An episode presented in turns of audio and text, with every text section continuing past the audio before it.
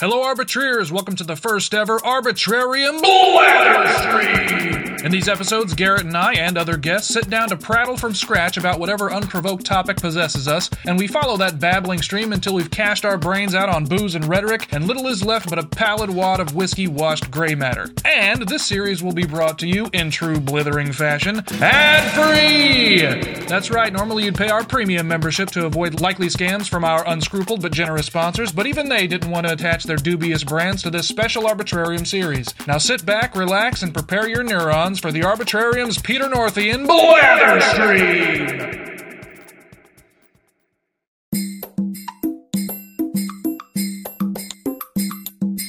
Welcome, arbitrators, to the first ever State of the World by the Arbitrarium. State of the world.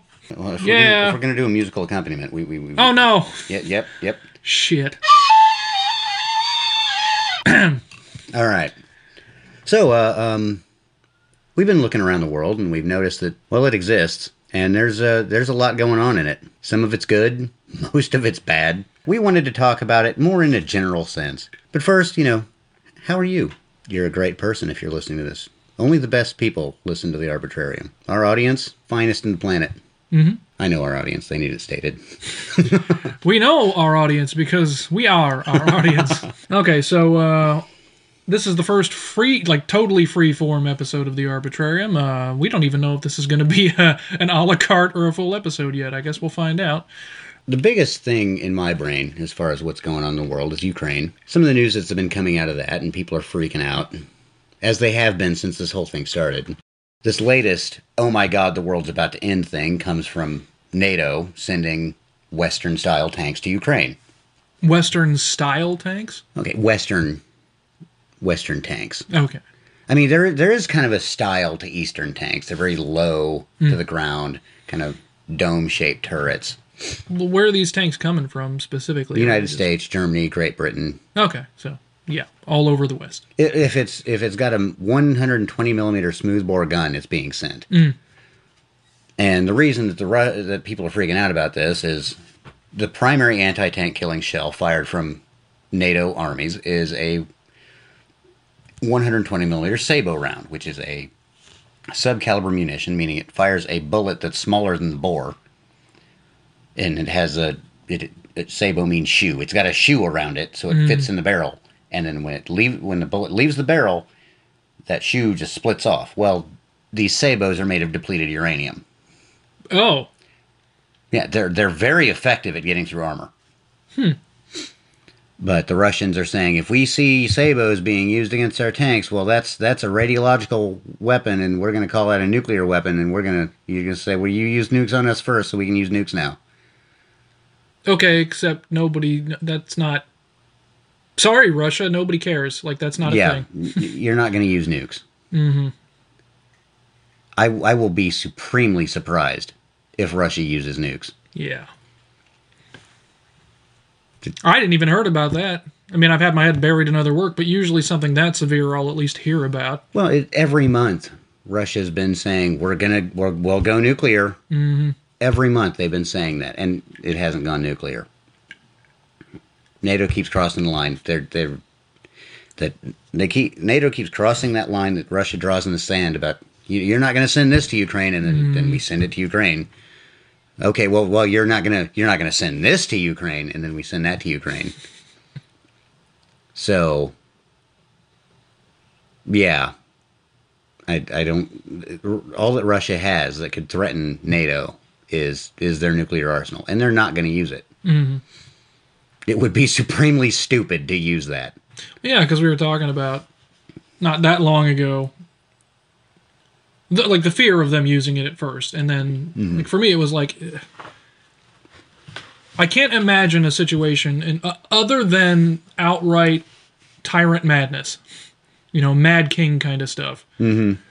Uh, from from Putin. Other than that, I can't see any reason they would ever do that because of the consequences of it. It's just the consequences of something like that would would be awful for everyone to the point that uh, unless you are literally just mad going total on full tilt Mad King, I don't see it happening. Yeah, over o- over just eastern Ukraine. Mm-hmm.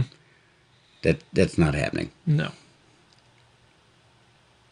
So yeah, it and kind of piggybacking off that same subject or same general subject, different facet. I've made no secret on this program that I'm I tend to lean more right. I'm not mm-hmm. going to call myself conservative because I I can't I reject the liberal conservative dynamic. That's funny because I actually like the liberal conservative dynamic a lot more than the right left dynamic. Well, it's Those like, words mean more. well, excuse me, conservative progressive dynamic. I'm gonna I'm rejecting that because it's like your progressives are being driven by a or, or are trying to move towards an ideology that is like 200 years old. That's where they're socialism, communism. That's where they're trying to go, right? Yeah, yeah. There's a lot to it that's also old, equally as old. Ironic, some of it seemingly biblical, but um, yeah. No, we're we're they're moving backwards. Yeah, the uh, I'm not people are really starting to see conservative because I'd like to try something that's never been done before. Mm-hmm. But that's getting into more my personal political beliefs. But the people who tend to share more of my pers- uh, of my political beliefs are very opposed to sending aid to Ukraine, Mm-hmm. which I don't understand. I mean, is it just like uh, compulsive isolationist kind of mentality? Because maybe conservatives tend toward that. It seems, at least modern day conservatives. maybe I personally think it's more along the lines of, well, this happened under Democrat r- leadership, so we have to oppose what the Uh-huh. what what the power and party wants to do. I think that's more it. And then the reasons that are being given is, well, you know, Ukraine's corrupt. It's okay. Ukraine doesn't have to be the good guy for Russia to be the bad guy. Right. And I mean, it's a lesser. You, at the very least, you could you could make a pretty convincing argument that it's the lesser of two evils if you're going to go that direction. Right. And another thing that's on my side of the political spectrum tends to be well, we need to support people who are doing the right thing. You know, ignore anything else. You know, if you find someone who's doing the right thing, you need to support them. Mm-hmm. Is there a more right thing than defending your homeland when invaded? I mean, is that like a like a hyper general question? Because Yeah, I'm sure there probably are things that are more right, but again, Well, yeah. you know, that's that's a really awkwardly s clunky subjective question. Picking up a rifle and defending your homeland is objectively the correct thing to do. Object, you can't say objectively. I'm going to say objectively. Mm, good luck. Can you make extremely strong arguments for it? Yes, but objective to me, objective to me means unquestionable once you get down to the the logic of it, And, and, you that's just why can't it's do that. susceptible to postmodernism. You that you you just can't do that with with with questions of morality. Okay. But these people are doing what anyone on the right says you should do if you're invaded. But we don't want to send money to them because it's going to a corrupt government. I, mm, I thought it was support the people regardless of the government. Well, it comes down to this thing that just happens, and we see it even more and more now than. I mean, we're relatively young, so maybe it's always happened, but seems to be that it's happened more now, where most people are they're not really critically evaluating the situation in general. They're just kind of because they have lives to live. They've associated themselves with certain groups and and they'll have their own ideas, but they usually won't make waves and they'll wait for somebody who is at least perceived to be in some kind of leadership position within that group to tell them it's okay to think a certain way or that they're going to hmm. follow they're going to they're going to go down a certain path politic socio-politically or philosophically or whatever it happens to be. And what I find interesting about that is what I see happen a lot is that and now to be fair I see this more on the left than I do on the right at the moment where the conservatives over the last few got almost 8 years or so maybe even longer, have pointed out the problems of things like critical race theory and and uh, and affirmative action and those types of things. And um, and race swapping. We're seeing more of that now.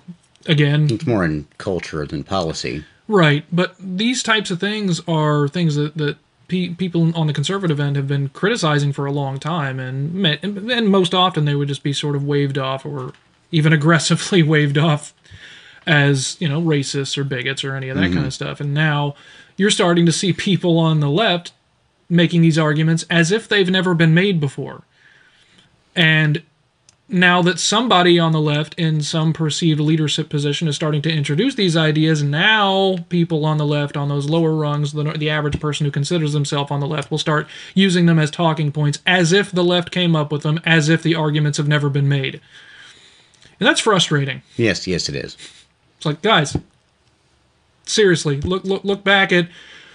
Uh, I hate to even say this, but even look back at Fox News in in like 2006, mm-hmm. 2007. It's, you were seeing When this. we graduated. Yes, when we school. graduated, you were seeing this stuff from them at that time. Now, I am loath to uh, defend Fox News because of what it's become, and it's been, It has become a Mickey Mouse parody of itself. it, yeah, it's it's an, it's embarrassing. It is absolutely embarrassing.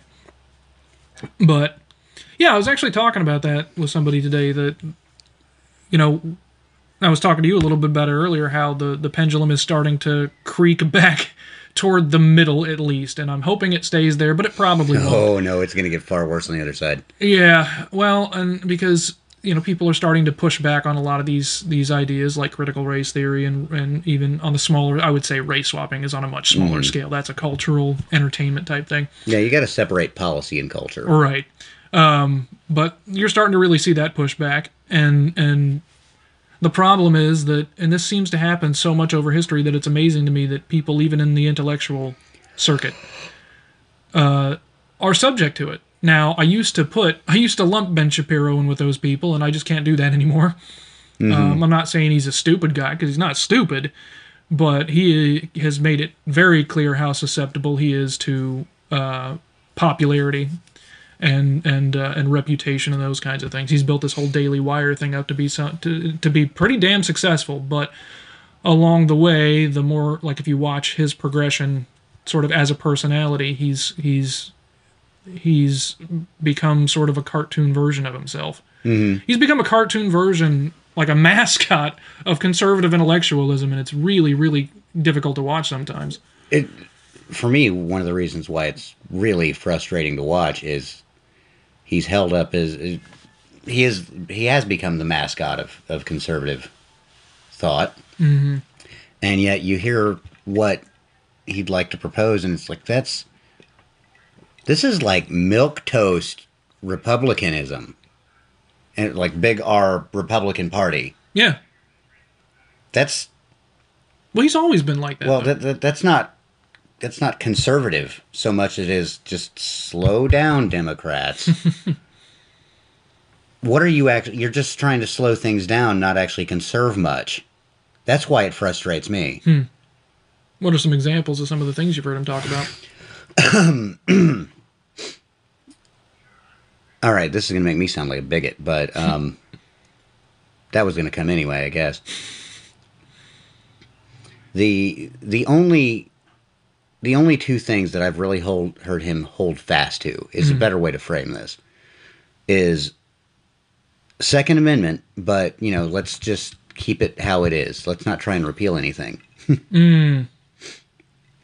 Let's not have any new gun laws. Just keep things the way they are and enforce the gun laws we have. Not, hey, how about we get rid of some of this useless shit that isn't enforced in the first place? Mm-hmm. Like uh, NFA items, uh, suppressors, short barrel shotguns, Yeah, short yeah. barreled rifles, machine guns. Oh no, that, that that face was because I'm waiting to hear the part that makes you sound like a bigot.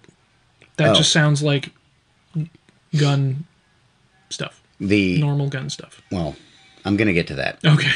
The other thing that he's held fast on is uh, opposition to abortion. Okay. Again, just hold things as they are. So let's not rock the boat. Occasionally, he'll say something along the lines of, I think this is absolutely wrong. But never repeal all allowances for abortion. I've never heard him say anything along those lines. I mean, you wouldn't get very far with a suggestion like that. I wouldn't think. I mean, Even if that was your end goal, you're not going to get far by just coming out and saying ban how- abortion. that's how the left got to where they are. Saying the crazy shit out loud until, and they said it loud enough and long enough that it became acceptable. Mm. that's not a question of morals. That's a question Mm. of tactics. So it seems like what you're saying is that Where's the, The- ban Ben- gay marriage? that Ben that Ben Shapiro has not gone too far enough. Exactly. Exactly. Okay. It, it seems to be more more about strategy than it is about principle, and that's oh, that doesn't surprise me at all. Out of That- Shapiro. that is the thing that I hate about the Republican Party. Well, I think it's important to have that sort of strategy. I mean, I don't think that you should be you should lie by omission. So there's that. You know, whatever you stand for, tell people. Um, If you're in a position like that, uh, but it's also true that you're not. I, I really don't think you're going to get very far in this situation the country's in right now by saying ban gay marriage, ban abortion. I just don't. I mean, I could be wrong. I could be wrong. Maybe that would empower a whole bunch of conservatives to, and I'm going to say hyper conservatives because when you're talking about a full ban on abortion and a full ban on uh, gay marriage, that's to me the, when I when I use the term right, that is much more politically charged than conservative. When I think right, I think you know like gun toting, um, the caricature of those types of people. You know, No, no, keep going. I want to see if you describe me. Oh, I'm picturing, you know, the caricature that they generally draw of of people who are on the on the far right. You know, probably a MAGA wearing, gun toting, half wit redneck, that like that kind of stuff. The stuff that's not fair, but that we have met people like, you know. Yes, have family members who are like that. Yes, yeah. That's what I mm. think of when I think of the word Although, right. funnily enough, most of those that are like that can't actually shoot that well. But when I think of conservative, I think more somebody who's at least of you know, for lack They're of wearing a better words, suit. not necessarily a suit, but you know, av- average intelligence who who actually does take the time to think about what it is that they they they believe at least to some degree. I'm not going to say mm. that they're an intellectual as we usually think of them. If I when I think of conservative intellectuals, I usually think of somebody like well, it, Peterson didn't used to be in that camp, No, he didn't. but he's he's definitely gone more into that camp. No, that's another thing about the about the conservative movement that drives me nuts. Hmm. We it again, it's it's tactics, not so much principle. Um, a lot of your big big conservative thing, or I'm not even going to say thinkers, but conservative personalities are people who used to be on the left. Yeah, They they left the left, and now now now they're becoming well, the be- nucleus of the new right. because you're dealing with a lot of uh, disenfranchised and disillusioned liberals. Yeah, but they're still coming from that same mindset that spawned spawned the left as we know it. Yeah, and they saw- and that's it, and that's why you have the Republicans. They're just slow down, hold on, Mm-hmm. instead of no, let's reverse some of this dumb shit that we've done. Well, I I don't think it's stupid to have a strategic like we need to do this we need to have a reasonable strategy for getting this done.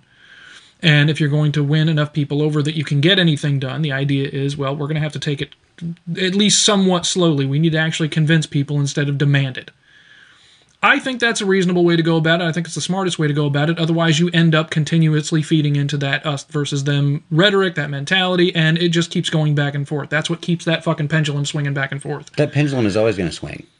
It doesn't have to swing as far as it has lately. It's, it's been swinging since since the first caveman picked up a rock and brained the other one over a difference of opinion. it doesn't have to swing that violently, not to the degree that it has over the last, well, I would say at least since 2008, but honestly, probably since 9 11, roughly. I think that's a fairly decent marker of when that really started to swing hard. Somewhere around there. So, so I mean, we we can keep going back on that. Um, what direction did it did it swing in 9/11 or after 9/11? Where Well- was it before 9/11?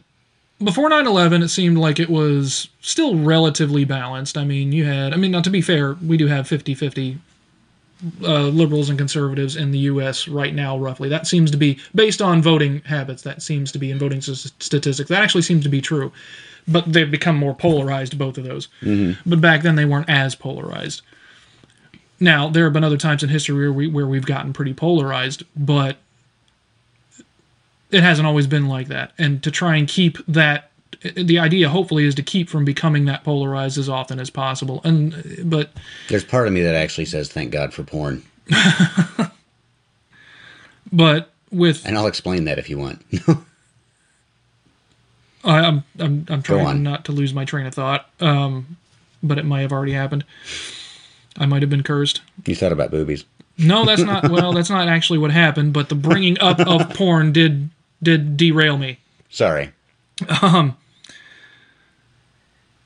I say so. I was talking about the, the the the the pendulum swinging back and forth, the polarization, and all that stuff, and what what was. I'm trying to walk myself back to what the hell I was talking about when I started this line of thinking. Um. Yeah, it didn't seem like it was that that bad until I'll say 2008, but honestly, I remember seeing it, feeling like it was kind of starting during the Bush administration, and then I did really, really hit with Obama. I do remember that it started getting pretty polarized then, and then Trump was like, you thought it wasn't going to get, it couldn't get much worse under Obama, and then and then we had Trump, and everything just went to complete and utter shit. Um, but the idea of having a strategy to try and keep to try and get us back toward the middle somewhere without demonizing everyone and actually taking the time to convince people of whatever your argument is that's good you don't win you don't win people over over any long period of time by polarizing them against another group it just doesn't work that way No, you don't need to polar. You don't need to say, okay, these guys are terrible, and and we're not. You can say, no, this is what I stand for. This is why it's a good idea, and this is why I'm going to push as hard as I can for it. okay fair enough maybe that's a sign of the times that i just immediately assumed that it involved demonizing or No, rat, rat fucking out the other group Some of the bills that have been pushed by the latest class of congressmen, I'm I'm like, my God, they're actually they're speaking my language now. one that was disband the ATF. yeah Another one, we're going to remove short-barreled rifles completely from the NFA. Hmm. And I, I know I center on the firearms things, but that's that's what I follow. right I'm kind I'm I'm not exactly a single issue voter, but there's one that I definitely pay attention to more than the others. Mm-hmm. And that's that's firearms policy. right But they're actually saying these things. They're mm-hmm. they're putting these bills forward. They're not saying these people are evil because they want to take your guns. It's no. th- Shapiro is. Well, not on the gun issue, but with like everything else, this whole campaign of we Mm-hmm. won by non-compliance and and and the other side are fucking pricks and assholes. No, Like, I'm not going to comply because. I don't think I should have to. right. not because I think that Democrats are evil. Well, what I'm saying is the the Some Shapiro the Shapiro camp is really is really maybe that's what bothers me about Daily Wire now is that it's it's the commercials I'm seeing are so unbelievably like propagandist. It feels to me like really cheap propaganda, and I really I don't like being spoken to that way. I don't like the cartoonish feeling of it. It it, it really is a caricature of that kind of shit. It, it drives me nuts.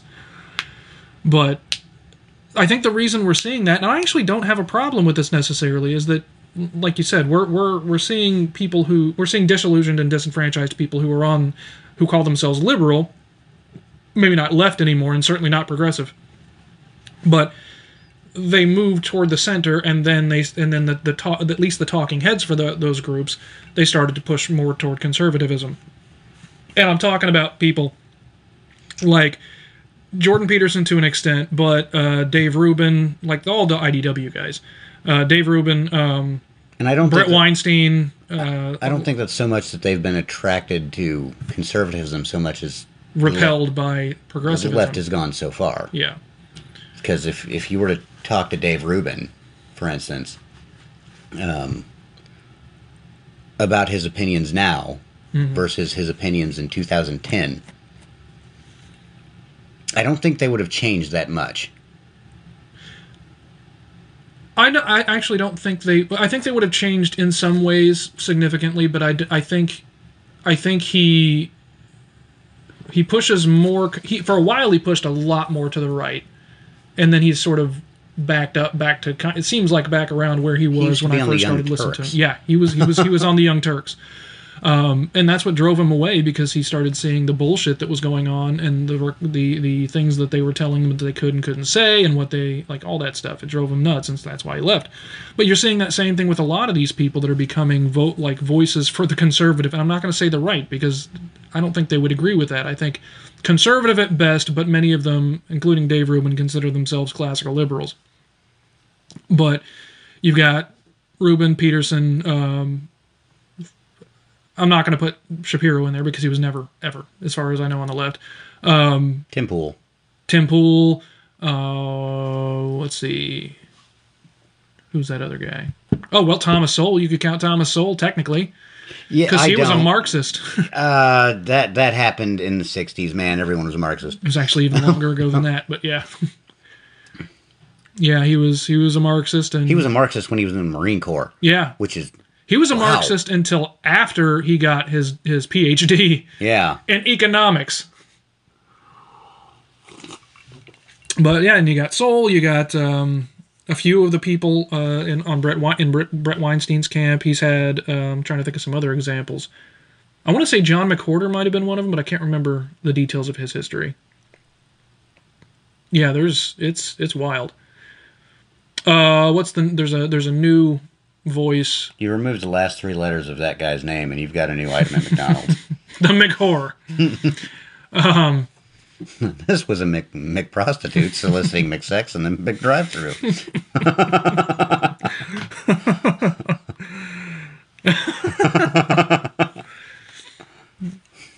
There's got to be a subject as female uh, carrying a McRib joke there somewhere. but um, oh, there was another thing I was going to mention there. But now I'm spacing on it.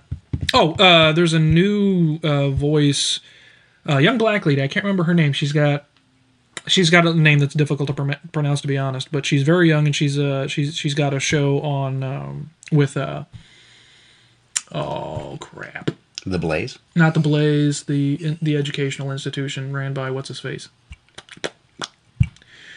Boy, my memory recalls garbage right now. Is he Jewish? Yeah, I, uh, no, I was going to say Christian. PragerU. it is PragerU. Yeah, Okay, yeah, Prager. That's that's not an actual education institution, but no, he has one. As far as I know, I feel like I remember him talking about well, not him, but somebody who was involved. Dennis it Prager? about that. Yeah, that that's more of a maybe it was okay. Maybe I'm getting some things mixed up because I know they were talking about, um, and I think Prager was part of it. Uh, a number of the guys and, and ladies in that group of people were were talking about creating a online university.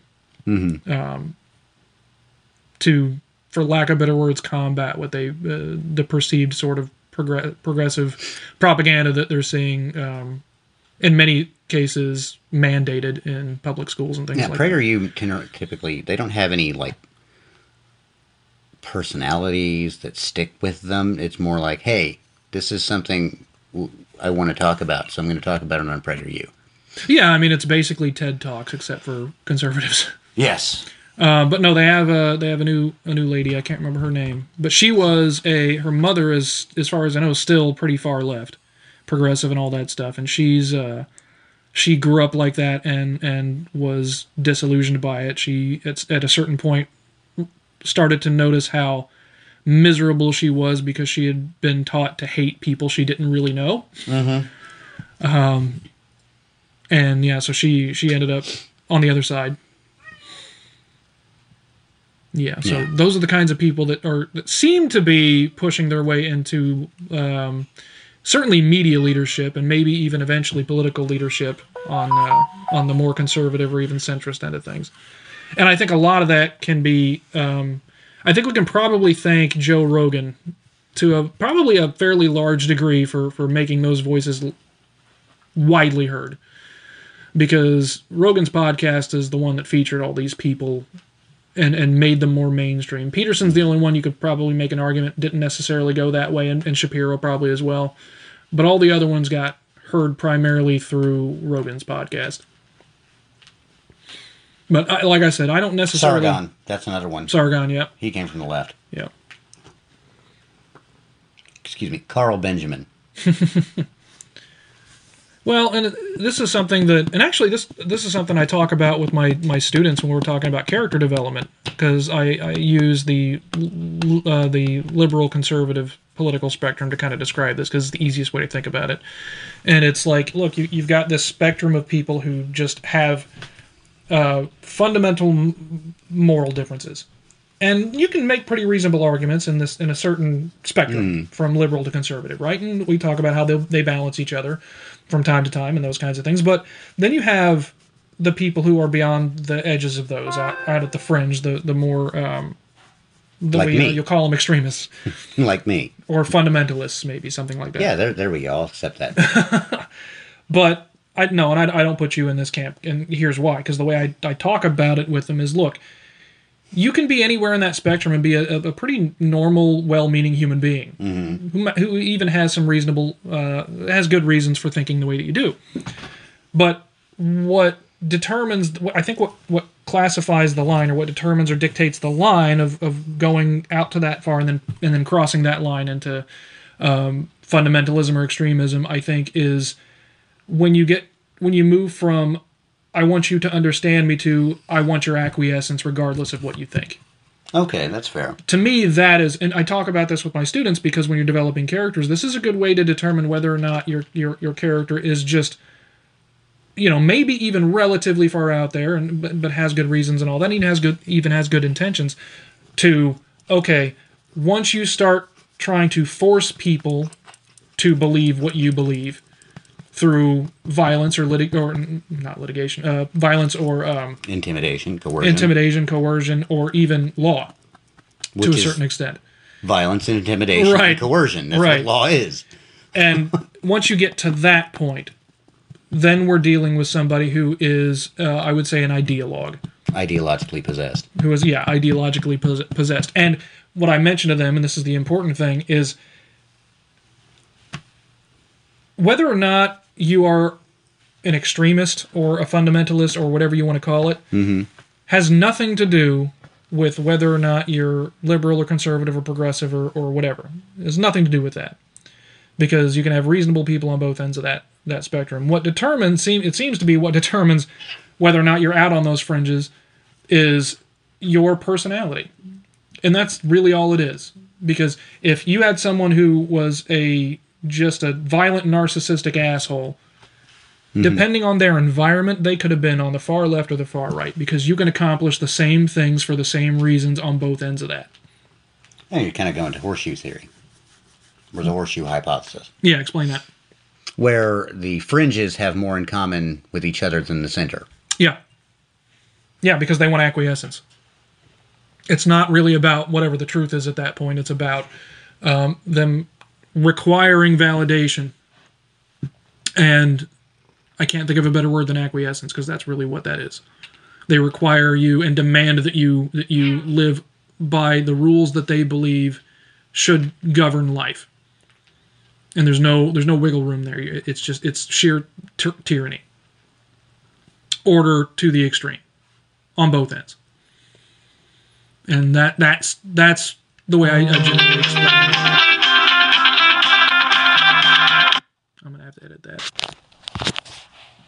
I forgot to turn my phone down. Crap. Hold please. Okay, roughly around the 33 minute mark. I gotta remember that the phone rang.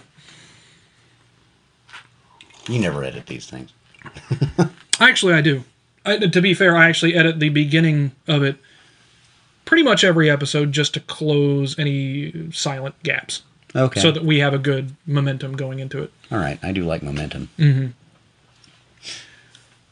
Yeah, so. So, yeah, I want to go into the porn thing. Okay. Okay. And uh, so I, I personally think porn is not a good thing. I think this is a cultural vice that needs to be limited far more than actually exists. It's it's rather it's a rather caustic substance culturally, Yeah. and we can see what's going what, what happens. Or we can we can look at the the state of dating right now and Not directly, but there are indirect correlations there that are alarming, to say the least.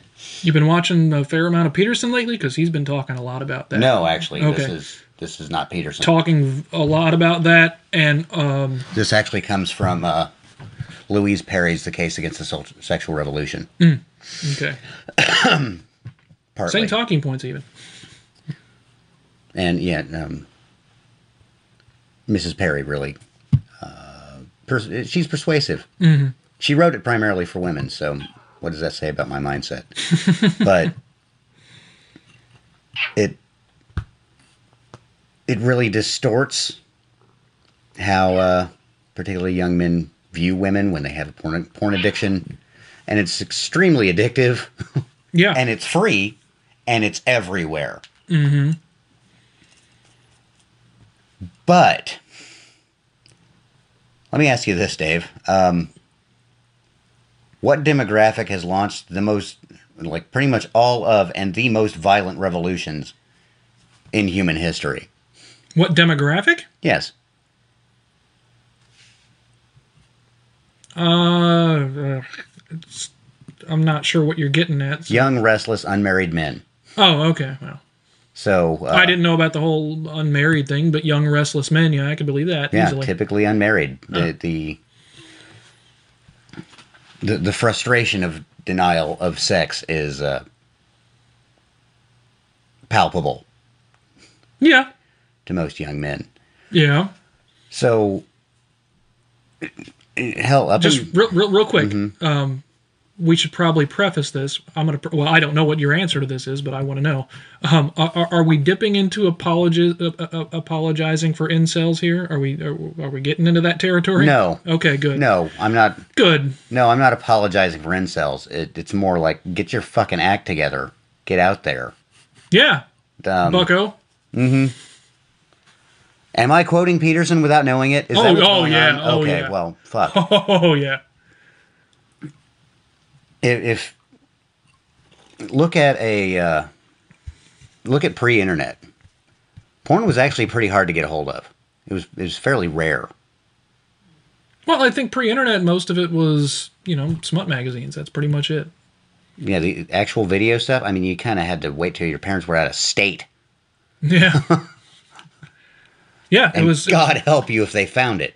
It was magazines that you likely inherited from your dad, which is weird to me.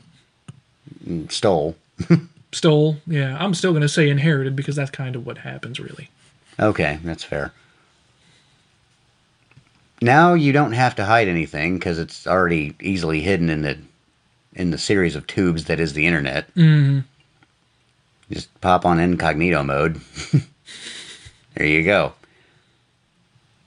So you look at if you look at, at the average marriage rate right now and compare it to any other time in human history, we are well past due for a revolution. it you start to have serious, and I mean serious, civil unrest right around when the average age of marriage is around 24, 25. Mm-hmm. Oh, good God, we're probably in the 30s. We're 27, 28. Okay. And I think porn's to thank for that. For the lack Really? of violence we've seen. Yes. I feel like it's a multivariate issue. I don't think you can lay that. I'm not saying that it's entirely, you know, porn's I don't even feel like it's mostly porn's I, fault. uh, it, fault. I, this is kind of. Thank you for not sending us into a violent revolution, oh, is uh, what I'm saying here. you're thanking porn for that. Yes. Okay. I because what But you also think it needs to be restricted. Yes, yes, I do. Okay. Uh, it's like I said, this is a more complicated thing than most of my opinions, really. if we didn't have it around, we'd probably have had a violent revolution, say, four or five years ago. Mm-hmm.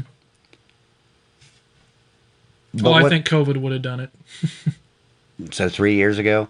Yeah, if not five Wow, years it's weird ago. to think that COVID was the start of COVID was three years ago. Yeah, That's well, it also lasted for at least two years. I don't know. It kind of went out the window once Ukraine got invaded. yeah, yeah, yeah. We all stopped giving a shit, thankfully. Yeah. But what's what's going to be easier for someone to just okay, I'm going to actually have to get off my ass and go protest or pick up a rifle and shoot someone, or I could just sit here and crank it to some of the hottest women in the world. And also, uh, just vent my frustration about the other stuff on the internet. Yeah. You know, instead of actually having to do anything, which that's uh, you know that happens in that realm too. But it also happens with uh, yeah, you're bleeding. Yeah, it happens. Um, But it also happens with, and I noticed this a lot, especially during COVID and BLM and all that stuff, where it was like, boy, you, if you were on the internet, you would think you would think that every liberal you knew was out in the streets. Mm-hmm.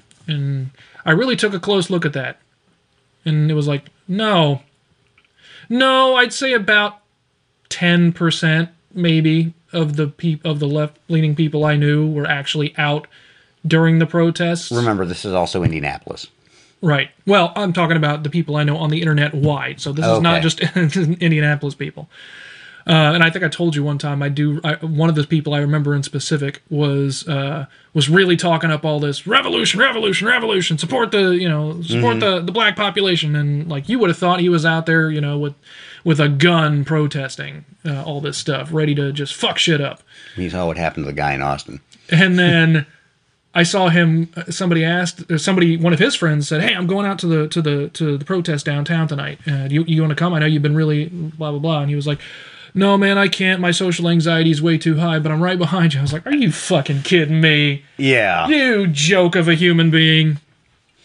Hell, I was plan- I was actually thinking about going down. Oh, uh, the the podcast The Lotus Eaters did a fun little social experiment. Mm-hmm. They they posted a question on Twitter, which was, "If you were an American communist, do you own a gun? And if not, why not?" and most of the American communists said, "No, I don't own a gun." And a lot of the answers were basically because they're scary. See, that's something you can look forward to. Modern with modern communists, they're too afraid to own guns, so they're not really that scary. Right. Whatever happened to under no pretext? yeah, yeah. But yeah, um, and, and going off the porn thing, like, I am so glad I'm not dating. That looks awful. I think the modern dating market is the worst it's ever been. it's getting better. In my experience, it's getting better because I am still single and I am still looking, um, and uh, I feel more comfortable now than I did even last year. Because, because I think people are just calming the fuck down out of out of compulsion because they're tired of being miserable all the time. Well, that's good. You know, I think that's why we've seen uh, a, a, a cool down in the tensions between the left and the right too. And when I go out, because I go out even on my own pretty often and just talk to random people all the time. I love doing that. In my experience, has been I'll talk to people who uh, identify as liberal, even or even progressive, and they're complaining about shit that we were complaining about on the center for years, with the same talking points, the same arguing points. They're tired of. of I've never of- been on in the center. the con- they're tired of the contention. They're Don't tired of in fighting about. they're tired of fighting about everything. I mean, they're they're they're looking at things through a more reasonable lens than they used to, because th- th- it burned really hot too fast. And I remember talking with you and Carolyn about this, and I was saying something like, I, I don't think it can last. It's unsustainable. People are going to get tired of this, and, and we're just naturally going to float back to at least a general desire to be somewhat respectful toward each other. Just for peace of mind, for God's sake. And that seems to be where we're going. Hmm. So Well, I hope that's where we're going. that's, for me anyway, that's been the real feel out in public. But that that's the dating market. That's that's infle- affecting the dating market. I think so. Okay. I think it is. I mean, the stats don't bear that out. if you were to make uh, Well, this is literally instance, within the you- last year or two, so we're not going to see stats on it really. Oh no, this this this is a statistic from two years ago. Well, I know, but all I'm saying is it's going to take time for for that to catch up. Right. The, if if Tinder were a country and you were to apply it to the um, God, I want to. It's not FICO score. It's um. There's there's a, a measure in macroeconomics of inequality of a nation, and it's scored between one and zero. Yeah, that's not FICO.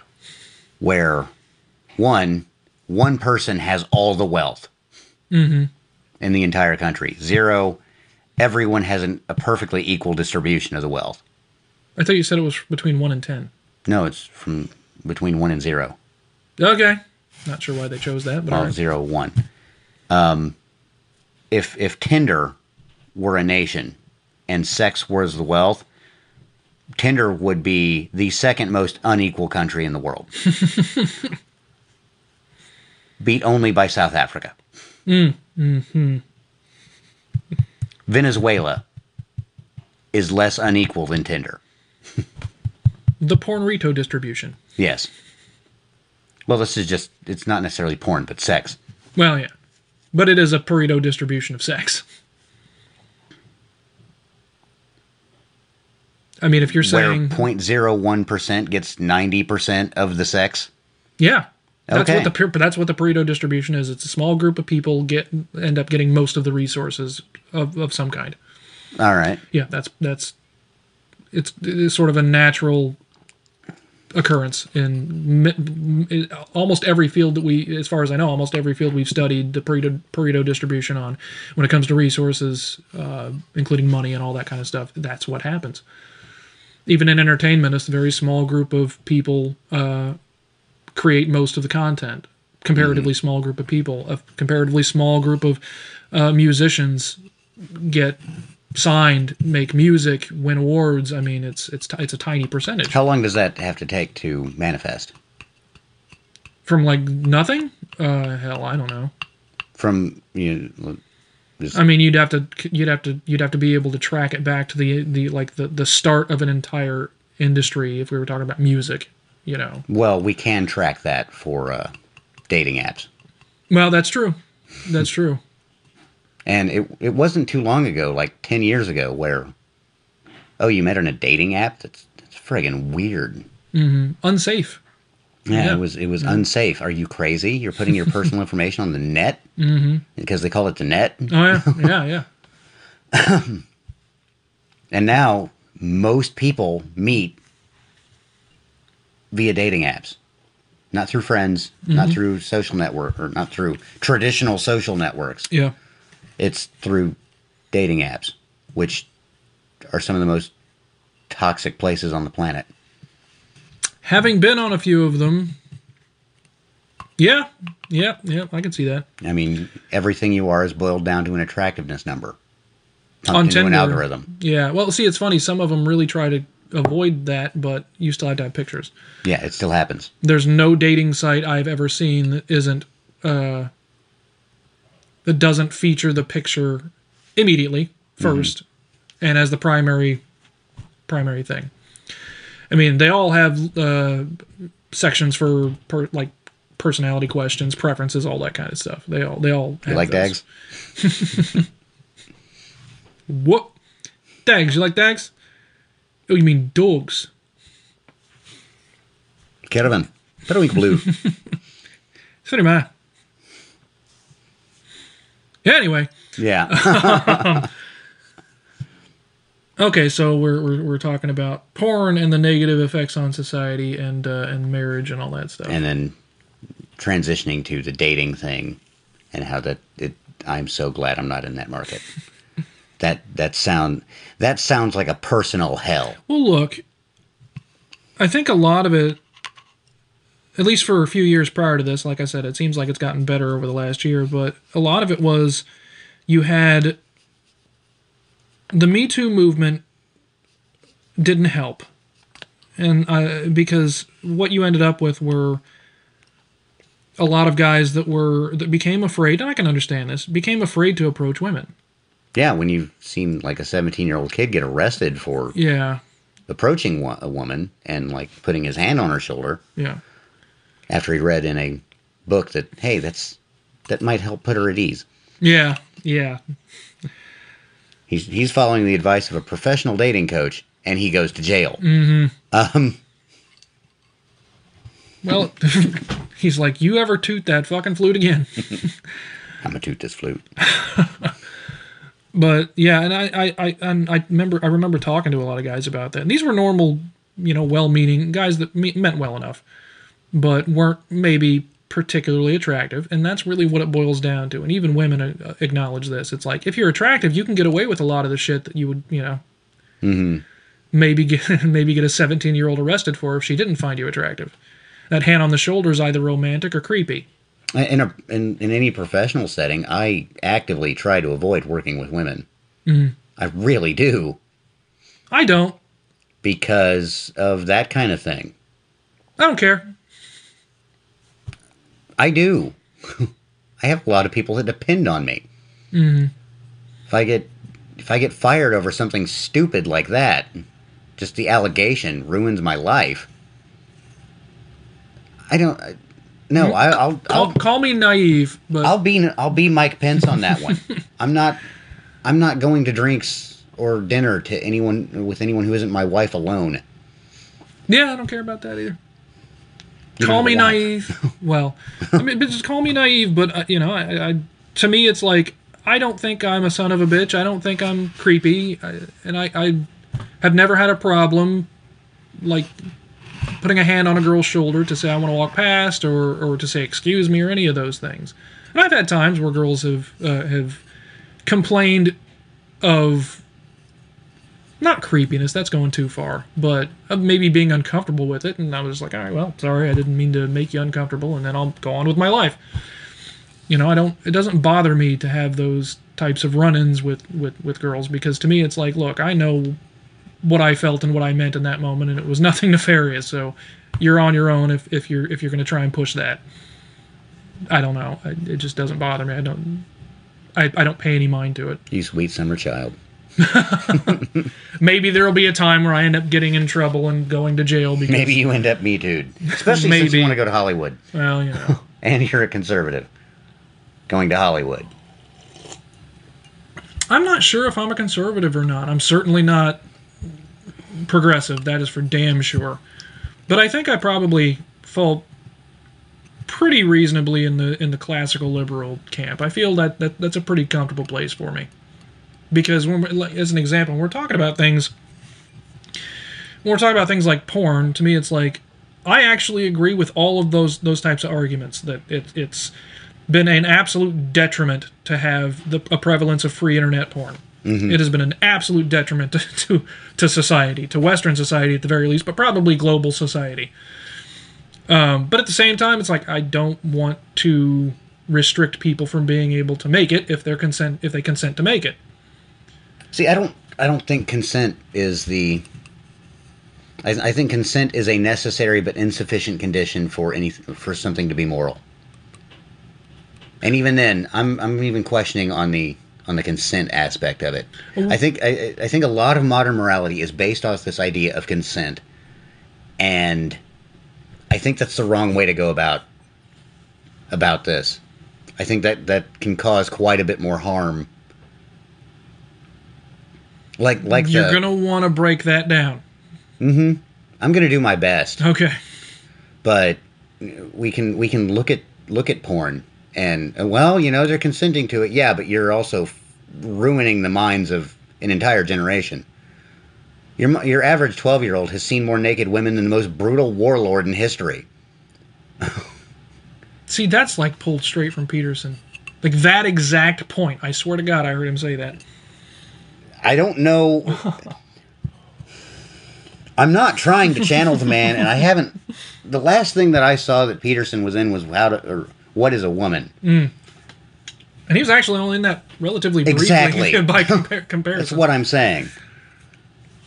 And if I'm channeling him, it's by pure mistake. Or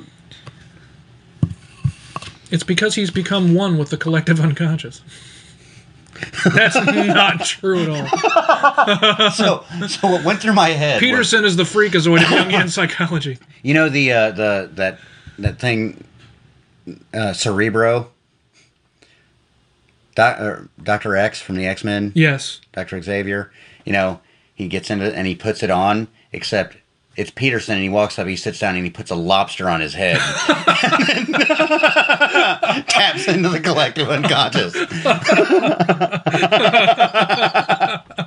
That's great.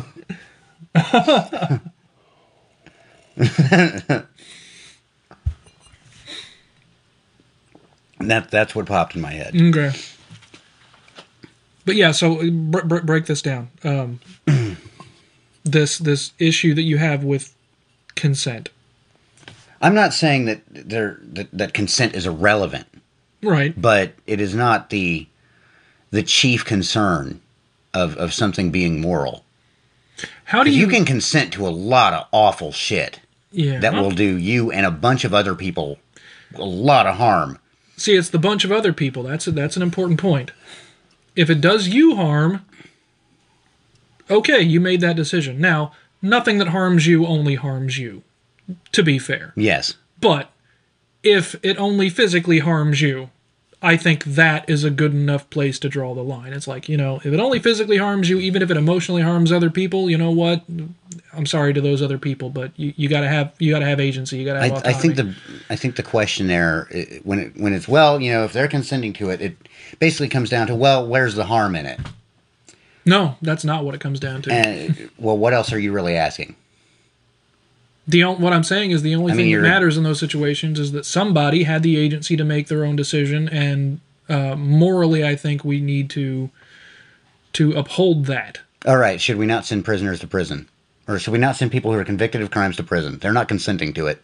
Well, no, but it's the nature of the crime that, that, that dictates whether or not they go to prison. And Yeah, but they don't. long. They really don't want to go to prison. well, that doesn't matter in that situation the- because it's ba- Let me finish. Mm-hmm. Because it's based on a crime. It's not just prison.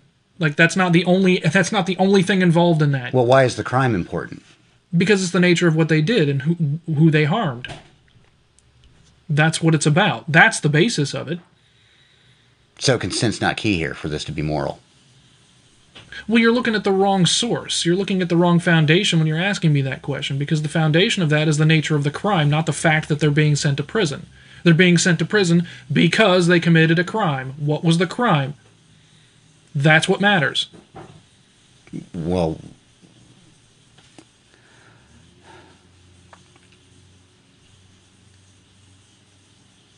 all right, statutory rape. Okay. 14 year old consented. Mhm. Should that be allowed? No, because I do think we need a. Now, this does, it does get a little hairy here. We need to be able to establish at what point a person is um, mentally developed enough to be able to make good decisions for themselves, and that's a that's a that's a hairy area. But I think we can answer that question reasonably well with with with empirical biological neurological evidence. I think that's pretty reasonable. So take that as a case by case basis? no, not necessarily. Well, I mean, everyone develops at a different rate. We can prove that empirically. Yeah, but not to the degree that some people, you know, sexually mature at, I don't know, 13 versus 30. Like that doesn't happen. Not, at at least not very often. Well, no, we're, we're not. I mean,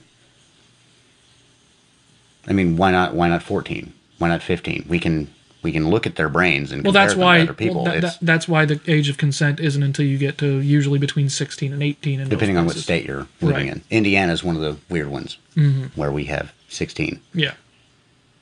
Some states it's sixteen, but you have to be eighteen to engage in to engage in homosexual activity, which is Weird to me. a little bit. Yeah. Um, not that the homosexual activity is weird to me, although that's weird to me, but that's a me thing. It's that you have that difference in the age gap. I think it's a bit weird from a biological perspective. It's like there's no evolutionary advantage. How is this still here? That's a bit Well, strange. I've thought about that too, and it's like, well, there must be. St- I would imagine there must be something to it if we're just going with strict evolutionary biology or whatever. Like maybe it's a, a, a one of those like long game um, uh, evolutionary counter. Um, what's what's a good word for that? Counter forces. I don't really know what to call it. You know, when we get to a point where we're populating very quickly and resources may it may seem that resources are getting scarce. I don't know. You, you kind of get what I'm going at here. It's like maybe when a Yeah, population gets so large, you start to see more of that in the in the the biology of that particular creature. But I don't know of any support for that theory at all. No, the closest you could look at would be the uh, the Mouse Calhoun experiments, and that wasn't so much species wide as it was society wide. Yeah. But I mean, homosexuality, I mean, you do see it in more species than just human, very clearly. So I, I don't know. I don't know the answer to that question. I'm not knowledgeable enough on it. Um, but I mean, as far as that kind of stuff goes, to me, it's like, yeah, two consenting adults doing something that doesn't harm anyone other than maybe themselves, and homosexuality doesn't necessarily do that. So I'm not, I'm not trying to make that equivalency, but um, if you have two consenting adults, they should be able to do whatever they want with each other. And okay, fine. including murder and cannibalism. Excuse me, homicide and cannibalism. This may be where I'm at least currently on the extreme. Uh, yeah, yeah. No, no, that's If if if if one party gets consented, uh, Where is- consents to being eaten, where is the good in that?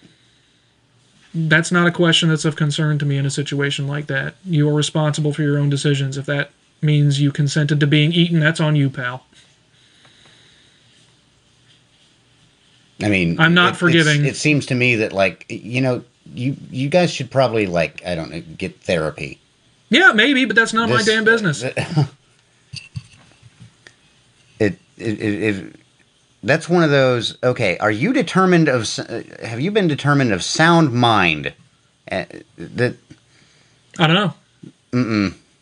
no, if if yeah, I want I want to be eaten while being fucked, and uh, no, mm-mm. nope, no, that's not good. There's no good that's coming out of that. I agree, but it's also not my life and none of my business. It's going to become someone's business.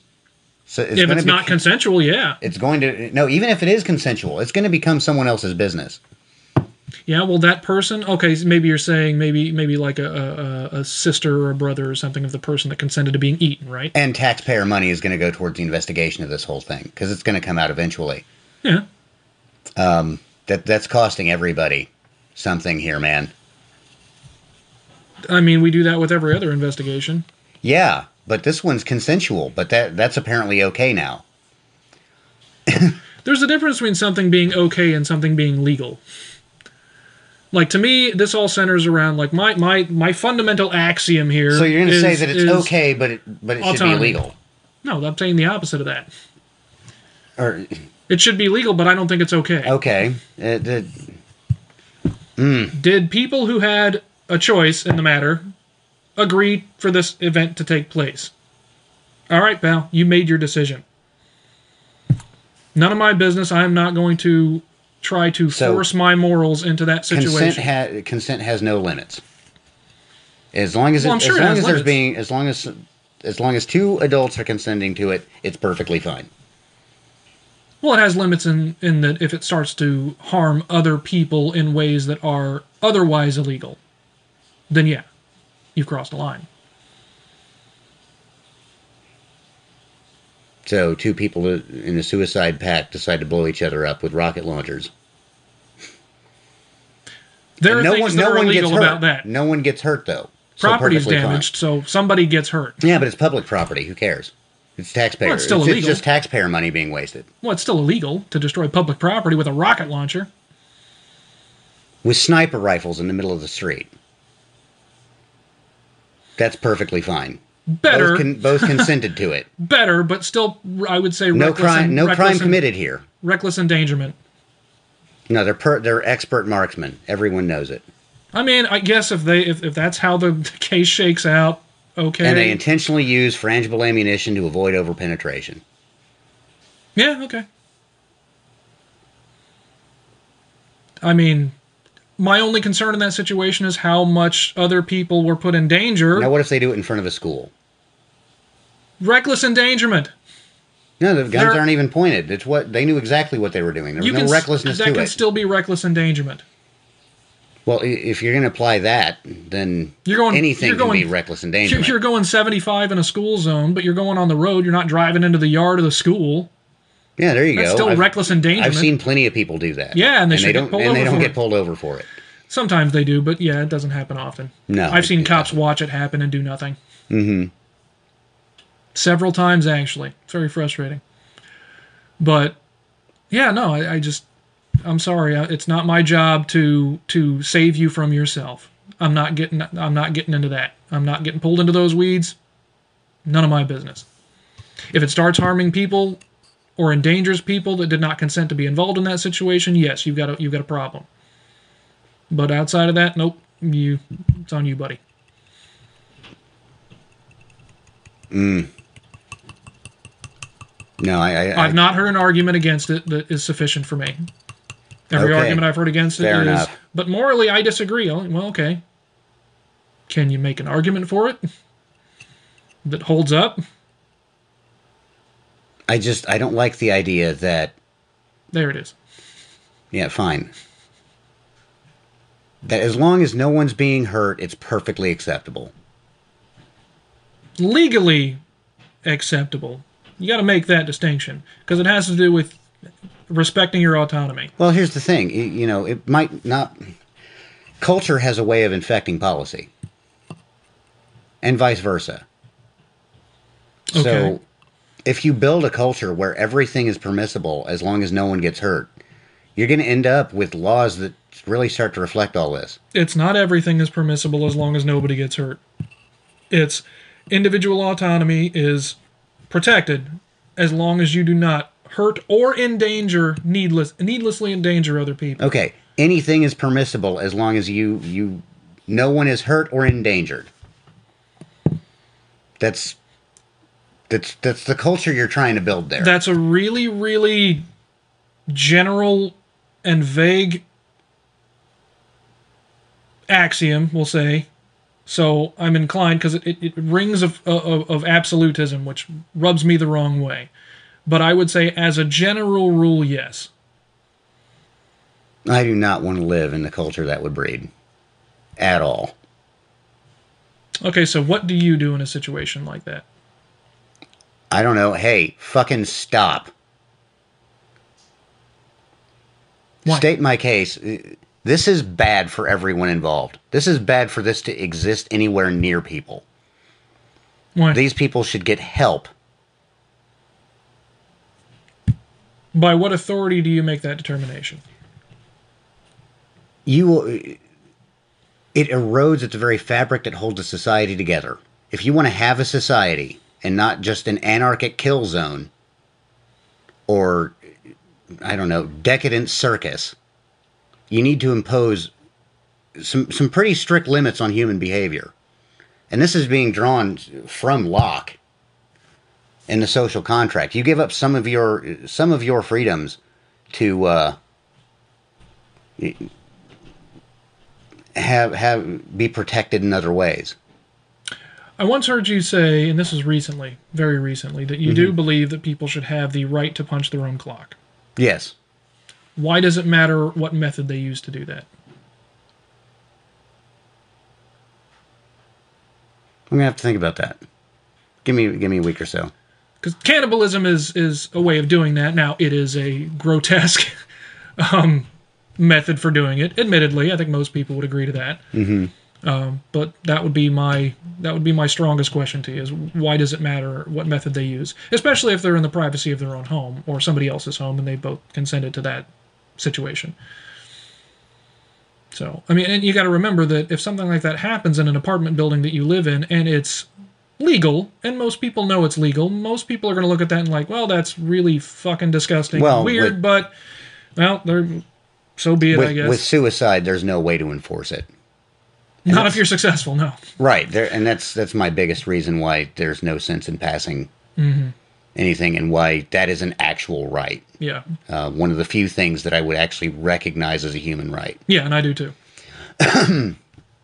A lot of the things that people do recognize as human rights, I I really don't. Um, but yeah, punching your own ticket. There's no way to committing suicide for those who aren't clued in. Oh, you killed yourself. We're gonna send you to prison now. Somebody get this dead body out of my cell. Can I have another fucking cell, please? Uh, I don't know, man. He's got another 30 years. All right, corpsey, shower time. All right. No, what? No, no. We, we, we've decided this is going to be an ad free episode of the Arbitrarium where we just keep going. We just march forward. but if we're going to do that, let's see how let's see how long we've been at this. Oh God, probably about an hour. Yeah, Uh, we will stop for a smoke break. Okay, Just we're not no quick. commercials. I'm just gonna. It's gonna be like no time passed for you at all. All right, now that we've uh, had a cigarette and refreshed our beverages, what are you drinking tonight, Dave? Uh, somewhat of a new concoction. It's basically a Jack and Coke, but I added sweet vermouth and uh, Angostura bitters. It's actually pretty tasty. We call it a Dave and Coke. But there's Jack in it. I'll think of a name for A it. Jack and Dave. Um, Jack and the Dave. Little whiskey. I'm drinking just a, a, a pretty weak Jack and Coke. I gotta It is pretty weak. I saw. I saw the whiskey in there. I gotta sleep later. Hmm. Contrary to popular belief, I do in fact sleep. Yes. So we were uh, when we left off, we were basically still kind of talking about. Well, I was actually asking you to break down your um, this idea, this issue of consent, and we kind of went down that rabbit hole for a little bit. But as we were outside taking a break, we thought maybe we'll sort of change course a little bit for the second half of this episode, and I I think I haven't thought about a little bit of that. I think one of my one of my issues with consent is it pushes the acceptance of vice as well. It's it's not you know they want to do it, so we we should just accept that they do it instead of no that's a vice and they shouldn't do it and we all know they shouldn't do it and we should tell them they shouldn't do that because it's bad for them. like porn or smoking or drinking excessively. You know, these these are vices. okay, Doctor Cocteau. Fair. but you can accept that something's a vice and not ban it. Yes, and that is where I stand. Literally, right in that space. But That is when- that is when- my philosophy. When a vice becomes excessive, I, I think it's just it those who actually love those people should sta- should step in and say, "Wait, I, I don't want to see you destroy yourself." do you think a person should have um, should have the legal right to force an alcoholic into AA? God, I wish I could. That's why I asked. Yeah. I wish I could. Do you think it should be legal for, to do that though, to force someone into a recovery situation that they're unwilling to to take on? If you had Would it help them if they were unwilling?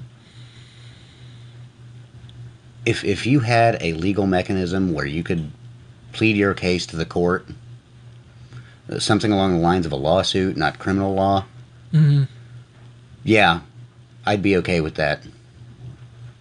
Now there are situations where that can be done. yes, but only when they're uh, when they're threatening self harm or the harm of others. Exactly.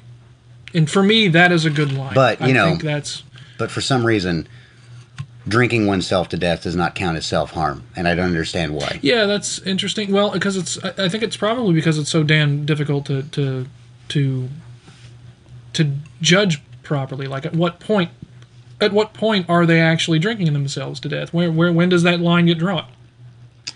How do you enforce something like that? mandated rehab? But Well, that's after No, that is the You, you were taught that it that that is the that's how you enforce that. You asked how the, how you enforce that. That's how you enforce that. How do you draw that line? Right. That's where it comes to a case to case basis on on a uh, like a civil lawsuit. Mm-hmm. Um, lawsuits are contrary to popular belief. They don't follow criminal law. There's no there is a a uh, standard of evidence, but it's not beyond a reasonable doubt. Which Well- is crime, uh, which is criminal law. You have preponderance of evidence, Right. which is civil lawsuit. Well, there's actually a maybe a better analog for this conversation: um, illicit drug use. Because many and people have made this argument where it's like, no, if you people should be free to use illicit drugs if they are making that decision on their own and they're not harming anyone else. There are people who make that that argument. Mm-hmm. Now, admittedly, I up until this point I've never even considered possibly like where would I have to stand on that based on what I've said and I'm probably going to need more time to think about that. I mean, you've But- seen someone in the throes of heroin addiction. Oh yeah, it's it's a nightmare. It's an absolute nightmare. It's up there with things you wouldn't wish on on on an. I wouldn't say worst enemy because I would wish that on my worst enemy. I'm not going to say I'm a I'm a saint. I am rather vindictive when I need to be. Okay, when I want to be when do you need to be? in a firefight. Oh, okay, yeah, fair enough. I understand that. I like to naively believe that you don't have to feel vindication when in a firefight, but I've not been in one, so I'll reserve my judgment on that. Well, the vindictive part was what caused the firefight. Yeah, You know, well, someone blows I- up a truck full of diesel fuel outside of Madrasa. right. um, I I felt perfectly justified in having the re- the fury of God fill me. Yeah. Well, you know me and the arguments that I made on that. It's like I, I would like to believe, and I do think this is the most virtuous way to go about it, where you can acknowledge the necessity of of violence in those ways without um, feeling joy in doing it, in enacting it. The regret of its necessity. To me, that is virtuous. Yeah, But I also won't judge someone who's in a situation like that and who goes after that person for in a war, especially in a war situation for for personal reasons. I can't. I cannot, in good conscience, judge someone particularly harshly for that. yeah, you know, you, you, you get the regret later. Yeah, yeah, Never did on that one. anyway, so Well, again, that that particular situation is one, and we've talked about this, where it's like, you know, you, you regret that you had to do it, but you you still acknowledge that it needed to be done. that particular one, Okay, well, anyway. yeah, So I wanted to kind of, real quickly, settle that. Yeah, kind of kind of lay out my my hypothesis of, of natural rights and that they don't exist outside of a, outside of very very few. Mm-hmm. So what we often think of is like the basics of natural rights, as passed down to us from from the Enlightenment thinkers, are life, liberty, and property, not pursuit of happiness. That that was a that was an invention of the uh, Declaration of Independence. and I don't think those are natural rights. We get, I want to reiterate this just so p- the listeners are very clear that we are distinguishing natural rights from civil rights in this moment, in this conversation. Yes. Yeah. So a natural right is something that you you have just mm-hmm. and by by virtue of your existence you have this right. Yeah. Life. Let's start with the, that first one. Do mm-hmm. you have a right to life? Fuck no. Naturally, no. No. No. No, you you can let me let me drop you in the Canadian Rockies mm-hmm. with with just a just just a knife and some pants and a shirt and and when a when a when a Kodiak grizzly comes at you, what is going to help you in that situation? S- telling the grizzly that you shouldn't be eaten A well-designed protest sign Right, because you have you have the natural right to life. with a pun. Those help. Mhm, yes, with a gotta pun. And if it rhymes, even better. Hey, hey, ho, ho. This here bear's got to go. this here bear's just got to go. Thank you. The cadence seemed off a bit. Yeah. That bear's going to eat your ass. What might help you, maybe, possibly, is is making the knife into a spear. Maybe. you have the right to defend your life. No one can take that away from you. Yeah. You have the, you you can try to attempt to defend your life. It might be in vain, but you still have the right to try that. That mm-hmm. that can't be taken away. Yeah. Even if you were in absolute chains, you can scream, you can do anything to attempt to save your own existence. Mm-hmm. But you don't have the right to that existence. Yeah. So, life, no. You can Well, scream like- at the ocean while you're drowning, and it still will ignore you. Right. Well, it's like it's like you said like what we were talking about outside. We could we can boil this down to your natural rights are what you can secure and protect for yourself, Yes. and that's it. I, and yeah, I'm, I'm with you on that. If we are distinguishing natural rights, yes, absolutely. because you can like that. That's demonstrable. That's to me that's enough to say it's empirical. Liberty. That's the next one. You have Yeah. a right to liberty. No. no, That- for the same reasons. You, you can you can be placed in chains and scream about your liberty, or trapped by a boulder and scream that you need to be free. Mm-hmm. And uh, it will be ignored. Yeah, Property. all the same reasons. Like, Mm-hmm.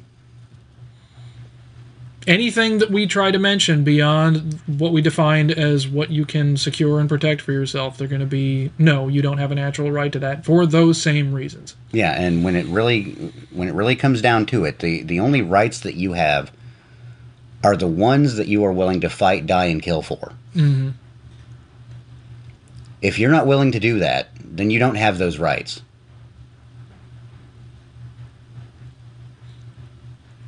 I would say you still technically have them. You're just not exercising them. They're there. Well, no, no, you those aren't those aren't rights now; they're privileges I mean that you give yourself. that they exist at the behest at the behest of other people. Someone, you, someone can just, yeah, okay, I don't, I don't like this liberty thing that you got going on. I don't like your property, so I'm just going to come take it. Yeah, but you forfeited it, and you at any given moment still have a right to. You can still take. You can still revoke that at any time. Naturally, Revoke what?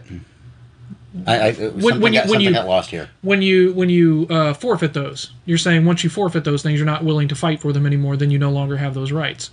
It's like uh, maybe maybe practically, but naturally you still have them. You're just not exercising them. And if you forfeit those to some other group of people, Well, no, it's not a forfeiture.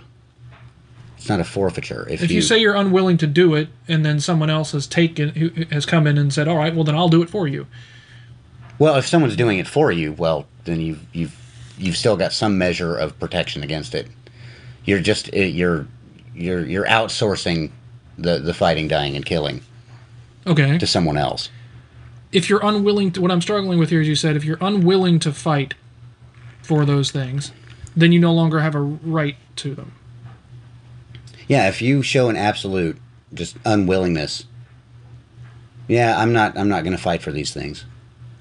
Then you don't have them. Yeah, that's true.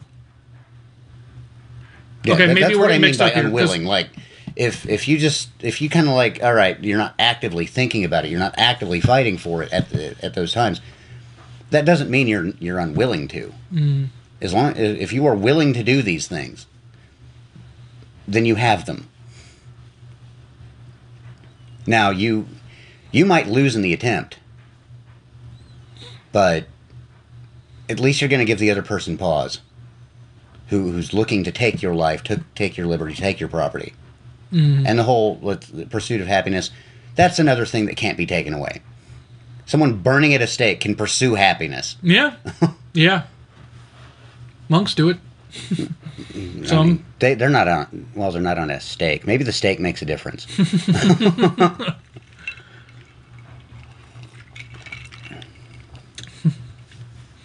I'm going to commit symbolic suicide. Yes, but do you have a stake?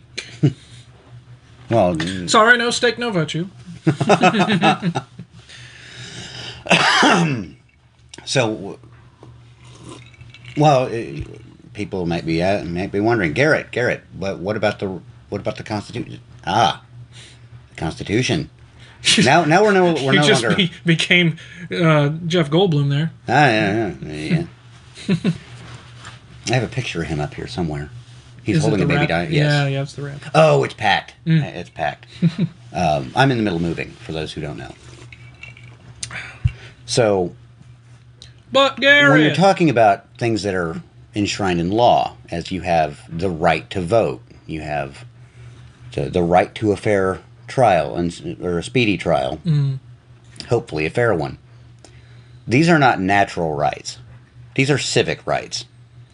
there are civic rights, but to be fair, somebody somewhere at some point fought so that you would have them because Exactly. if they didn't, you wouldn't. Right. But they're Yeah. not natural. Yeah. The the only natural rights you have are are attempts. hmm Like you don't have a right to water. You have the right to seek water. Mm. Doesn't mean you'll you'll succeed. You don't have the right to succeed at that. Right. So that that I, I guess this is the bone I have to pick with with Enlightenment thinkers. Granted, they're coming from a far less secular age than us. Mm. That's all I really had to say there. And that's all I have to say about that. And That's how the human manifesto crumbles. Not your best Walter Cronkite. Ah, there's a little bit too much Nixon in that one. and that's the way the cookie crumbles. So, uh, what else is going on in the world? Didn't didn't like a bunch of uh, bunch of animated shows just sh- get shut down? Yeah, so one of the things we were going to do, like I mentioned a little bit earlier, we were going to try to change directions a little bit on things that were happening and talk about um, entertainment media. And uh, we actually have a good segue for that right now, which is the existence, much to the chagrin of everyone, of uh, a series called Velma. Handle the producer. uh, so the segue here is that we kind of went from um, socio-political issues to uh, hopefully talking about some uh, philosophical issues. To some philosophical issues, but in moving into and hopefully talking about some entertainment media issues. And Why do we care about entertainment media? I'll tell you why I care about this. okay, Entertainment influences culture. Culture Oh, is culture is upstream of politics. This is why I care about entertainment. Mm-hmm. I act, I don't watch a lot of it. I actually hate most of the people that produce it. but I care about it because it influences culture. yeah, it's the same reason I care about philosophy. And I- philosophy is is at the, from what I can tell, philosophy seems to be at the at the tip of the mountain. If if the river of culture seems to begin at philosophy. Hmm. Some intellectual son of a bitch somewhere said something, and people in the education system usually start teaching it, and then people start believing it, and those people take that shit everywhere they go. and often misunderstand it. Yes. Yeah. But I haven't been able to find anything that has, has rested itself above philosophy in terms of where does everything, where does human thought begin, and then how does it spider out into every other part of human of human life. Metheus, the, the Greek god of thought. See, and then I thought Prometheus. What's the opposite of Prometheus? Epimetheus. Well, yeah, Epimetheus. That's that that that was his brother. Mm. Mm. Mm.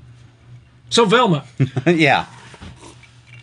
Uh, all right, so I've not watched a single episode of it. I've watched three, and they're all really bad. What makes it so bad, Dave? Tell us. I've done I've already done a review on it and I'm loath to spend a lot of time on it again cuz as at least one commenter pointed out my review is longer than the episode. To be fair, you were watching two. You covered two episodes.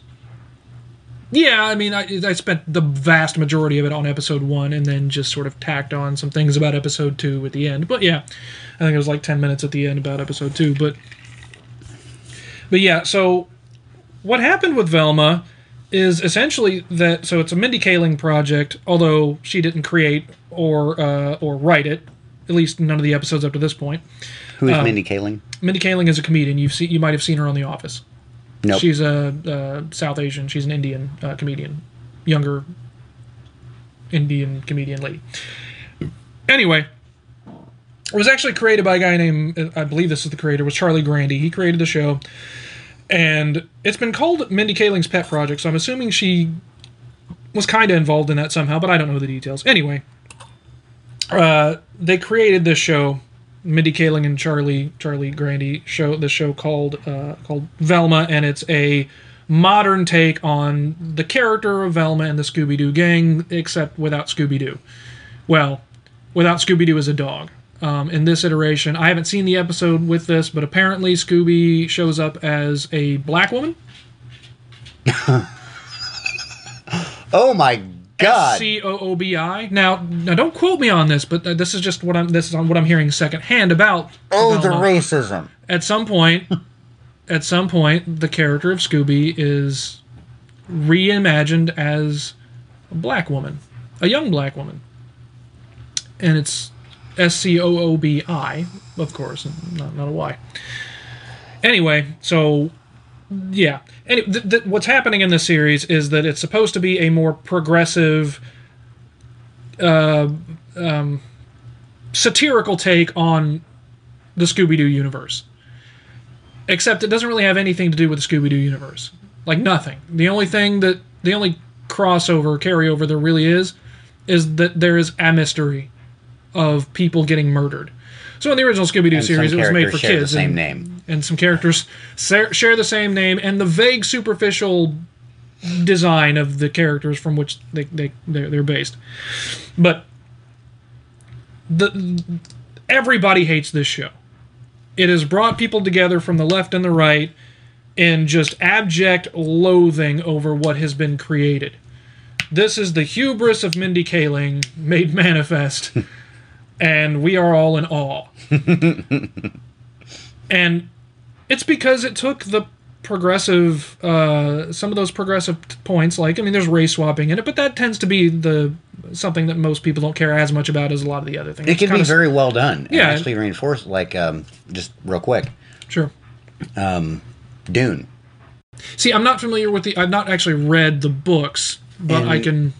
in every other visual representation of Dune, be it the um, David Lynch movie or the um, 2000 sci-fi miniseries, um, God, Dr. Liet Kynes was a white dude. Now it's a black woman, and it makes a lot more sense considering this is fucking Arrakis. Right, right, Fair-skinned people are not going to do well in the sands of Arrakis right. And it, it works really well. They handled it well, and the the great thing about it, they did it and they didn't draw attention to it. Yeah. just Yeah, and that's a big thing with Velma is it it is so it is so uh, what's the right word um, self aware. It is painfully self aware. It's one of those shows that it makes a joke and then you can just feel the writers telling you to laugh. Like that's how self aware this thing is. It's we've seen we've talked about this with Family Guy and how it's gotten to that point where it's just like the character delivers the joke as if it's a joke, but there's not actually a punchline there, really. and now and now you've laughed, ching chak. Yeah, it's like what? Where's the joke? Like there's a there's a there's a there's a moment in Velma where um, she's been arrested and brought in for questioning over the, these murders, and the two cop the two detectives come in. They're it's a lesbian interracial couple, and they're the the adopted parents of of Daphne in this series. Mm-hmm. So it's like okay, whatever, um, not that important. Uh, but they walk into the in- interrogation room and and they know Velma and they actually like Velma because Daphne and Velma used to be friends, and then Velma got hot and was mean to Daphne, and so Daphne. You mean or- Del- Daphne got mean- hot and was mean to Velma? Yeah, strike that, reverse it. Um, yeah, and but so so they know her and they actually like Velma, and, and they come in and they're like, "Hey, Velma, how's it going?" and or "What's up?" and she says something to the effect of, or like, "What's real?" or whatever, and she and she says, "Well, God's not real if you two are running this investigation." It's delivered like there's a punchline there, but there isn't an actual joke in that. And then they then they at one point draw their guns on her. They In do the draw, yeah, they do in draw the their interrogation guns on- room. Yeah, and, and that's just the weird, weird, self-aware, bad humor of it. There's also the story of it, which is has is, Well, I mean, just it- a mess. It makes the cops look awful. Oh, they're actually aware of how awful they are. They they know this. In fact, this is what destroys any semblance of a reasonable story because in that Okay. same scene, they tell Velma, "Hey, you're a suspect in these murders." Uh, we don't think you did it. The reason we brought you in is because we know we're incompetent and we need your help to solve the case. So you have 24 So we're 24 going to threaten hours. you with guns. So you have 24 hours to solve the case of which you are suspected, uh, or we arrest you. That's that's it. That's what's happening in this story. In the first episode, in episode one, they suspect her. Although these detectives apparently don't suspect her, she's a suspect in a series of a serial killer, a case of serial killings. See- And They're the detectives detectives. They identify the suspects. and the detectives on the case tell her, "We know we, we don't think you did it, but you're a suspect, and uh, we we're stupid and incompetent, and we wouldn't be able to solve this. But we need your help to solve this mystery. So you, Madam Suspect, you have 24 hours to solve the case for us, or or you're going to jail for murder." In what universe did this make sense? In what universe was this funny? Grandyverse? I don't know. I almost said Kalingverse, but I, I still want to be as as fair as I can to Mindy Kaling. She didn't write it. She didn't create the show. So, you know, credit where it's supposed to be due. I don't know, but yeah. Excuse me. Ching chang. Let, let's put it. Let's put it this way: There's a throat that needs slitting, and we don't need to know where to lay the blade. is that a, is that a fair assessment of what you mean? For legal reasons, I decline to comment. yeah, she's a Davidian. A Davidian? Oh, Dravidian, excuse me. A Dravidian. What do you mean by Dravidian? South Asian or South, South Indian. Oh, I didn't know that was a word. I never heard that word before. Yes, um, you got the um, got Indo-Aryans and the Dravidians. That's why people from northern India tend to have much lighter skin than those from southern India. It's a different ethnic group. Hmm. I didn't know that. Yeah, and fun fact about just like weird things about India, um, that caste system that they had for well three, wow, close to five thousand years. Um, the people in the same village from different castes have more genetic difference between themselves than those from like Norway to Sicily. Huh. Because for so long they had been kept Right. marrying inside that cast. Right. Huh. That's actually interesting. I, I had no idea. Yeah, India is a weird place, man. like you could you can draw up any rule about civilization and and India will break it. All right, so Back to Velma. Well, we are trying to get somewhere with Velma instead of just Dave bitching about Velma hour. Um, This isn't going to be an hour, is it? so anyway, what what what's happened with the show is is that the for lack of better words, progressive points of of of, uh, of story of modern storytelling, where you do things Fred like being the white dude is the butt of every joke. Oh yeah, it, well, it's worse than that. He's he is the butt of every joke, but they they make him as unforgivably and unrealistically pathetic as they can. He, as Velma said, is a rich white dude with a small dong. That is a line from the series. We are supposed to hate Fred, even though Velma actually has a crush on him. It's really confusing. Um, she simultaneously hates him and also wants to jump his bones real hard.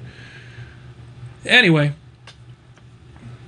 so but there's thing there's things in it like race swapping and there's thing I keep bringing that up so we'll we'll sideline that because we've already talked about it but there's also uh, like the opening credits of the show uh, of, the, of the first episode is the shower scene with like the 15 year old high school girls literally buck ass naked wrestling around in the girls locker room at high school so we're already running into some weird problems here as far as what these people were willing to put on TV Um, Very convenient bubble clouds. Oh yeah, yeah, yeah.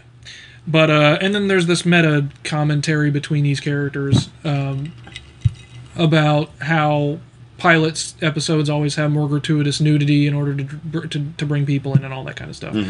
Um, so They're there's not wrong about that. no, they're not. But and the joke is that they're doing it as they're critiquing it. Um, yeah, there's one part in, in that scene where one of the characters is like, "I," it's one of the girls, you know, she's like, "I actually love the gratuitous sexuality in the in the pilot episodes." You know, it's it's it's it, it, they, people do it because it works, and in an oversaturated market, you need a hook. And my thinking here is, okay, so so you're saying that the the market is oversaturated with series who use sexuality to sell the pilot. And so in order to succeed in that you need a hook. And a hook is a thing that makes it unique from other shows. And your hook is to use overt sexuality in the pilot oversaturated by by pilots with overt sexuality. And cops pulling guns on 15 year old girls. Yes that are already in custody. yes yeah That's the most unique thing there. That, I can't. I just can't get past that. That Well, what's funny is she tries to walk out, and that's when they pull the guns on the, the guns on her, and she as far as I can tell, has every right to leave. Although they arrested her. I don't know. It's a really confusing situation from writers who clearly have no idea how any of that works at all. It's either they they have no idea how that works, or they do honestly don't care. I don't think they care. I think I think it's I think it's more the they don't care I think they they give they could have themselves found out how that works. yeah. Well, they give themselves uh, carte carte blanche blanche blanc. Blanc. I always thought it was blanc, but it actually is spelled C H E. I don't know. Anyway, they give themselves carte blanc because French it's comedy. real language. because it's comedy. It's like, well, we want to be funny, so who gives a shit about the the the real any realistic details in this? We're we're trying to be funny. It's like, well, you still got to sell the audience on some of these moments, and you're really not doing that very well. Yeah, you you gotta. This this is something else. Like I get that. The idea of restrictions sounds bad, but you can when when you're when you give yourself a box to work within. Restriction breeds creativity. That's Exactly. something that it's been established and Yeah. is actually accepted by most of the artistic community. Except them, not obviously not. We know that there are, are rules for, for what determine what type of art you're doing. Um, in film, we have things like genres that dictate. I okay, commissioned you for a sculpture. I made you a film. Huh. It's a film of me making a sculpture that I sold to someone else. There's a Banksy project for you. but yeah, so uh, you got that kind of stuff, and then you you know there's the, the Fred's a rich white guy, and we're supposed to hate him because he's rich and he's white, and he's uh, a man child, and he doesn't even know how to how to cut his own food, like all of that shit. And most people that were watching this were just like, this is. It, it, it was so bad on how hard it pushed those that humor that it spawned conspiracy theories that Mindy Kaling and the creators of the show were actually conservatives who were intentionally caricaturizing progressive political talking Oh points yeah, in order to uh, to uh, discredit the movement. discredit and subvert subvert them. You know, to, yeah, that that that actually happened.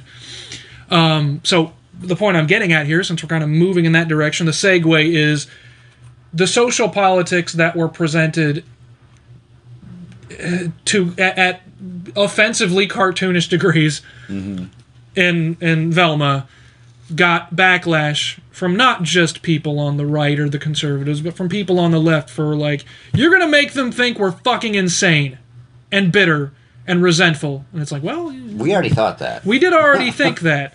Um, Now we just have proof positive. I'm not gonna say that. That's taking it a bit far. If I'm looking at Velma and saying all the progressives think this I will shit, not it's like, retract my statement. I'm not doing that. That's uh, a bit abs- too absolutist for me. I've met progressives who were good people. Oh, I disagreed with them intensely on I didn't say anything bad about them. I just said they're fucking things. idiots. What I what I will say is, is it does it does it is somewhat part and parcel and i'm really loath to say that because i don't want to generalize too much. But in my personal experience it is part and parcel of the way uh, of the way that a fair amount of the people who are really far left or progressive have engaged with me when it comes to talking about They these types of things. characterize themselves. they well they caricaturize me that's for damn sure. I'm i am so sick and tired of of arguing with people who are arguing with a caricature of me. It's like i don't know who the hell you're talking to but it's not me. Yeah. I don't know that person. I've known people like that person and i don't like them. But it's not me. But anyway yeah so it it, it maybe in some sense it it held up a funhouse mirror to some liberals and progressives and and they were just kind of like okay maybe we need to back up and evaluate just a little bit to make sure we don't end up here So Velma the may, very may least. have been the greatest worst project ever made. It could have been. Yeah, it, it might have been. Because, like I said before, I feel like we're starting to we're starting to move back toward reasonable a reasonable spectrum as far as the general public is concerned in the way that they view things. Because I I've had more peaceful conversations with progressives over the last year than I have had in a long time. Over those I- years where it was awful. The one progressive that I spoke to, yeah, I don't speak to anymore over, over, over this here, But yeah, and it's over the Dobbs decision. oh well. But yeah, it, I think that's All I said was, I'm not pissed off about it. And oh, it's because you weren't affected. I think I know. I'm assuming I know who you're talking. Yeah, about. you yeah, yeah, I do. Um, yeah. So that's our, our our segue into talking about entertainment media, and we probably got about a half hour left. Or we're going to cut this off at oh, we got like 15 minutes if we're going to cut this off at two hours. But okay, so do you have any particular questions about? Oh, baby stuff. Yeah, do you, do you guys have any questions about baby stuff? Well, there's baby stuff I got a lot of baby stuff. I need to get rid of it. we're gonna we're gonna monitor this baby uh, monitor. I'm gonna pause. We'll be back momentarily. A moment for you, a crying baby for about 25 minutes for us. Yep, yep, yep. um, And we kind of forgot what we just said. Well, we were talking about. I don't remember the exactly where we left off, and we can't review because of the way that this recording works. Um, but we were talking about. I was using Velma to, to sort of segue us into a discussion on the state of the uh, entertainment media industry. So, did you have anything particular you wanted? Any particular direction? I could talk about a whole bunch of different things. I mean, most of the media that I watch, and therefore most of the media that I feel confident commenting on, falls firmly in the genre fiction, Genre. I guess, genre, The genre of genre fiction. science fiction, a little bit of fantasy, but mostly sci fi. Yeah. Um, And from what I'm seeing, the over the past several years, the the big sci-fi names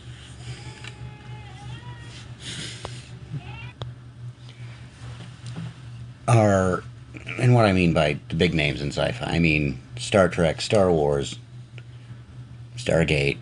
Although we haven't heard much about Stargate, there's a little bit. Amazon apparently picked them up Mm. from MGM. Okay. for the most part, they become hollowed out shells of themselves, and not just because of the the message. Um, What do you mean by the message? Progressive politics, Mm. you know, updated for modern audiences. Mm-hmm.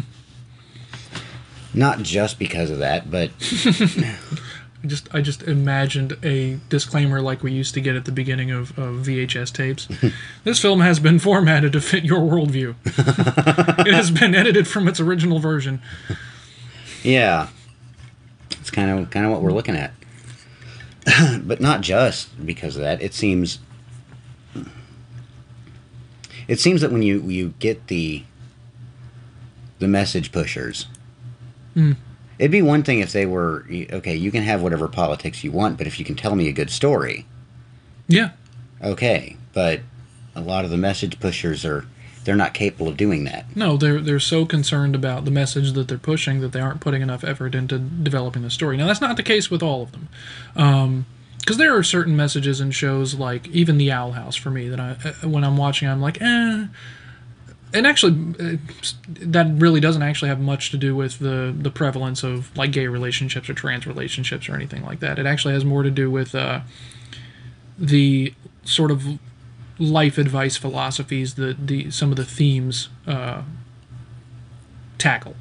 And I've always had a problem with with with the love me for who I am sort of mentality because it's like no you, you want to if you want to make sure that people are miserable tell them tell them they're just perfectly fine the way they are. Mm-hmm. because they know they're not. And if you tell someone that where can they go from there? What do they have left in life if they are perfect just the way they are? Well, it, I mean, Rousseau has the answer to that. go on burn down society because society made everything wrong. oh well yeah okay That's- there's that yeah That's that's Rousseau. He's the one who oh, came up with that. boy he predicted the shit out of that no, he advocated the shit out of that. oh yeah see i don't like that He's the he's part of the reason that the, the shit goes this way. See, I'm not actually as familiar with Rousseau, which I probably should be, considering how much I like yeah. philosophy. Um. Well, it's that subset. I just of, know that his. it's his, that his- subset of philosophy that you tend to avoid that I love. Political philosophy. Oh well. Hobbes and Rousseau. well, you got Hobbes, Locke, and Rousseau. Those are Yeah. Those are your three big Enlightenment thinkers that everyone likes to quote and then can't remember exactly what they said. Mm-hmm. Um, or pretend to quote and can't remember exactly what they said. Well, Rousseau was very much in the. He kind of came up with the noble savage concept that people are born naturally good, That part I know of Rousseau, yeah. That's And his sort that- of thing. society is the corrupting influence. If we got rid of society, people would be good again. I would love to know, and maybe reading Rousseau would help this, but uh, how the hell he came to that conclusion? Like, what evidence was he drawing on? Bigotry of low expectations. the bigotry of okay, yeah, we've heard about that. The soft, the soft bigotry of low expectations. Yes. Yeah. Um, when you're when when you're in an urban society or you're in an urbanized area and you look around and you see you see the destitute and all that and it's like oh man you know they're all they're around all this opulence and yet they don't have anything. You know they'd be better off like the savages in the woods who don't who don't even know about all the wonderful things. They're not corrupted by it. Hmm they don't have envy because they don't know what can happen. Okay. And if they never developed this level of civilization, they would be just as happy as they are right now. Because they can't. to Rousseau's credit, there is something about that that does have statistical validation. And when I say that, what I mean is that you're, I'm not going to say that, that human nature is just going to magically become great when you put people in a situation mm-hmm. like that, because it won't. But it does it, it does seem to be true statistically that uh, areas of high crime it's not where people are the most poor. It's where people who are particularly poor and people who are particularly rich live in close proximity to each other. That seems to be the identifier of where you're going to find the highest crime rates in any human society. It's where those two people can see each other real clear clearly from pretty close. He also started dismissing, you know, the absolute brutal wars that happened between various tribes around the planet. And I'm not just talking about um, Indians. yeah He, he had no concept of how absolutely brutal those those societies could be. yeah just it it was part of it came from the overwhelming military advantage that um, Europe in general and France in particular enjoyed at the time. yeah That well, they, they can't stand up to us, they, so they've ju- they're just not capable of warfare. um Yeah, not at not at your level that's that's that's where it is. That's the soft bigotry of low expectations. Mm-hmm. Bush. I think Bush was the was the one who who coined that that phrase. I think, unless he got it from somewhere else. He probably got it from somewhere else. But that's I, I remember that's where I first heard that that phrase, the soft bigotry of low expectations. Yeah. hmm Yeah, wasn't it? You're just removing their agency. Yeah, wasn't it Wolf Blitzer? I've heard. I know I've heard Carolyn talk about this a few times. Where Wolf Blitzer's, he was he was doing some kind of uh, reporting, some quote unquote journalism, and they were talking about the, this this poverty stricken area it was a black neighborhood, and he he said something to the effect of, "They're just so poor and so black." It's like, Uh, yeah, that was coverage of Katrina. wasn't that that was Blitzer, wasn't it? I Yeah, it that was Wolf yeah. Blitzer at, Oh, during Katrina, and people, you know, some of the rioting, but also just general looting to survive because your whole fucking city's flooded. Mm-hmm.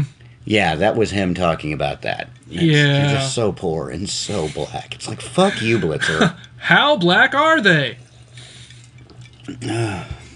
I'm sorry, I thought there was a joke here. Cream in your coffee, straight black, with, a, shot, of Hennessy. Oh, thank you, Kenan Thompson. Oh man.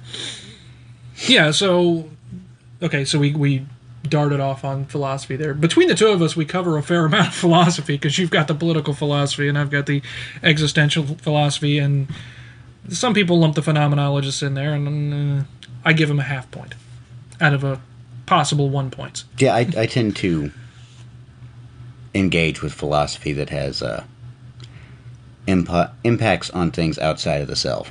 Yes, you're more of a practical, hmm pragmatic. Yeah. Pragmatism is. A I'm a pragmatist, but I I like abstract pragmatism. there's still these things. Existential philosophy still has a, a very pragmatic effect on someone's life, but it's it's an abstract pragmatic effect. Mm-hmm. Yeah. It's how do I interact with the outside world? Hear more. How do I interact with myself?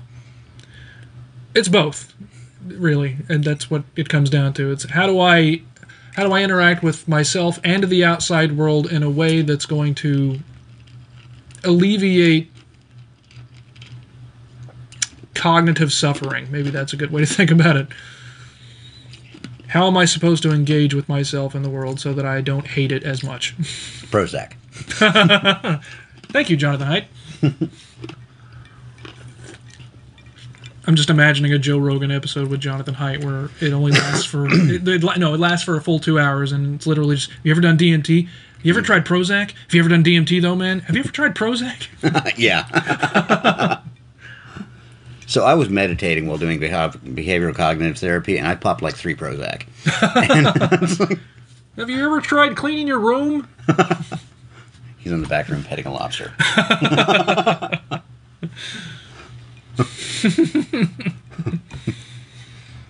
Anyway, Uh, another fucking Peterson lobster thing popped in my head. So it, you know, they're threatening to take away his his license. yeah, unless yeah, he goes to re-education, Go in front of the tribunal and be re-educated. and they, they've got him in a cell. They open it. It's time. No, I'm not going. they take his lobster. Put him down. There's nothing you can do to me to make me put my lobster down. put him down. I'll go.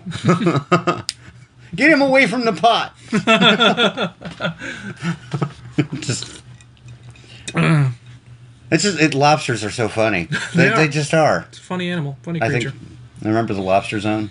I do remember the lobster zone. For those who are unaware, get on Google's image search and type in Lobster Zone vending machine.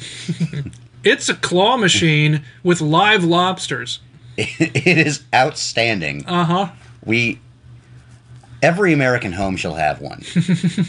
when the rogue Republic of New Indiana rears its ugly head and me at its he- me at the front, ruling as a iron-fisted dictator tyrant, everyone will own a, a lobster zone. It is mandatory to have one in your home. Oh, or you will be put in a lobster zone. Well, those who uh, we live in Indianapolis, and the place where we discovered that lobster zone was, and one of the few places people around the world might recognize, which is Speedway, Indianapolis, where the famous 500 track is. yeah, it's right off 16th Street. Right off 16th Right next Street. to the track. Mike's Pub or something? Mike's Bar? What- Yeah, we only went there twice, and both times someone tried to hook me up with with one of their friends. I went Yeah. on one of those blind dates. You did? Yeah, it didn't go well. Was this before you met Kat? Yes, Good God, has it been that long? it's been that long, Damn. All those lobsters are dead. and they were delicious. I know. the fuck are we talking about? um, Me- media. yeah, yeah, we were. We kept getting. I mean, we're doing. Oh, right, The so real, the real arbitrarium here, where we just keep Yeah. getting sidetracked. You're uh, the the writers uh, that that have been pushing the message. They, they're- don't know how to write. The directors have some skill at times. And a lot of the creative staff tends to have a, a pretty good amount of skill. Like with Velma, most people who are criticizing it are still acknowledging that The far as animation's good. As far as adult animation goes, it's one of the it's one of the best on TV right now. Mm-hmm. Technically speaking. Yeah, from from a technical standpoint, but the the writing and the world building is awful. Mm-hmm. And Which is pretty sad because the world had already been built it in was, the 70s. yes. And when it comes to the the big names in sci-fi, we've seen more so on on the Star Trek side of things than the Star Wars side of things. The world building just fall through the floor. Which again is pretty sad because the world started being built in the 70s. 60s. Was it the late 60s? Technically, that's true of Scooby Doo, too. It, it was uh, started in, I think the first season was 1968 or 69. But yeah. Yeah, I'm, I, I thought the first movie came out in the real early 70s the first movie for Yeah. Star Trek for Star Yeah. Wars. Oh, No, I thought you were Star- talking about Star Wars. No, Star. I'm talking about Star Trek in particular. But Oh, okay. I'm sorry. I thought you were talking about Star Wars. Yeah, Star Trek came in out in '66. Yeah. Okay. Yeah, that's true. It came out. That came out several years before Star Wars. um, over a decade. See, I thought the first Star Wars movie was in like 1973 or something. '77. Was it really? Okay. '77. Okay. So, I, I honestly think that, with the exception of Lower Decks, um, that actually embraces the world that, that Star Trek is in without trying to reinterpret it and redraw the lines, you've got Discovery wrecks the continuity of the entire universe.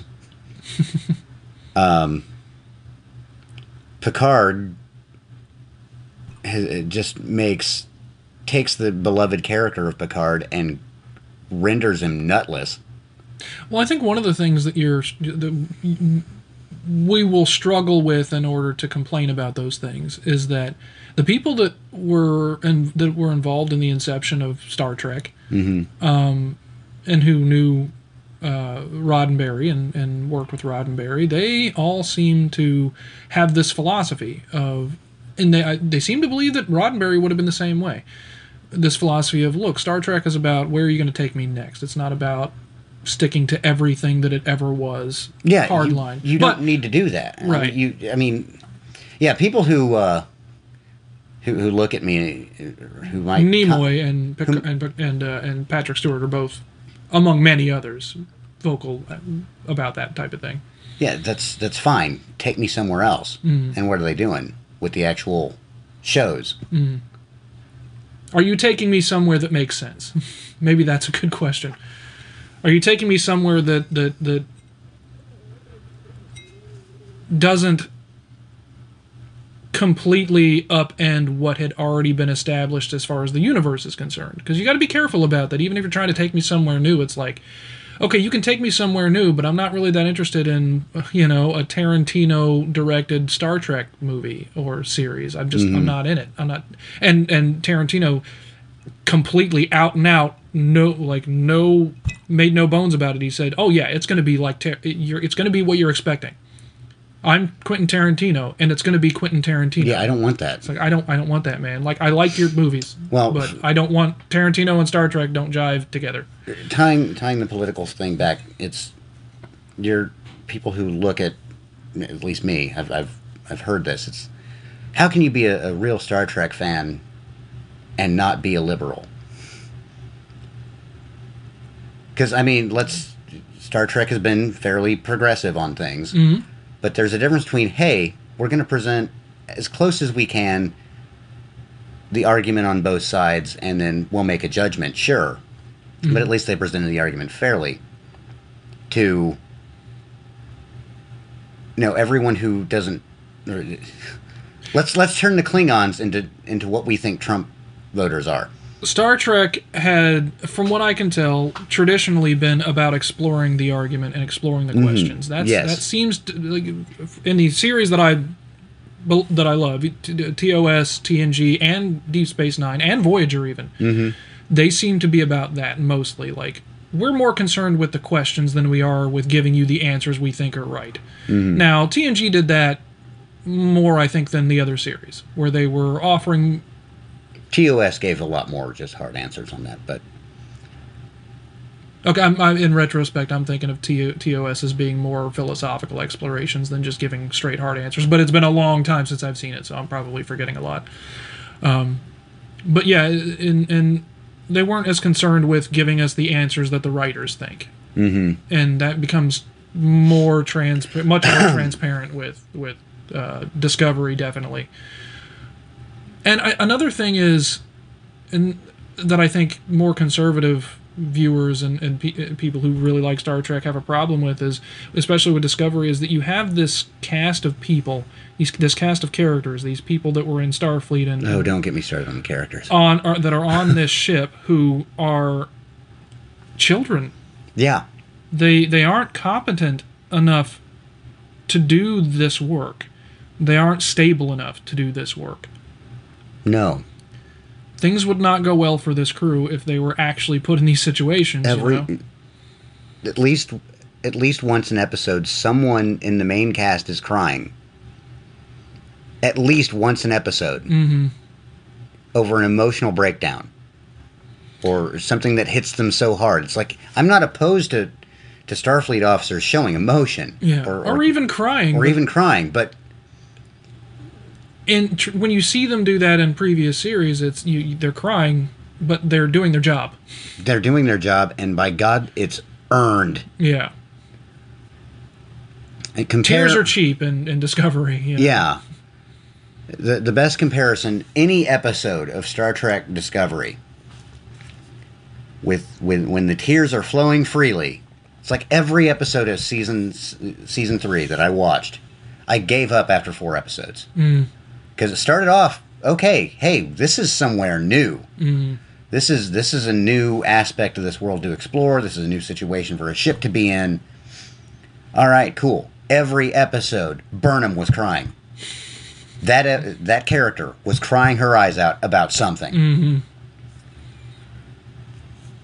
Compare that to Kirk at the end of um, Wrath of Khan. Yeah, He shows immense emotion, but keeps it under control because he's the man in charge, and everyone knows it. yeah. When you're outperformed by William Shatner, Right? And uh, to be okay, that that's almost not fair because I do think the actress, I don't know her name, but the actress that plays Michael Burnham is actually a good actress.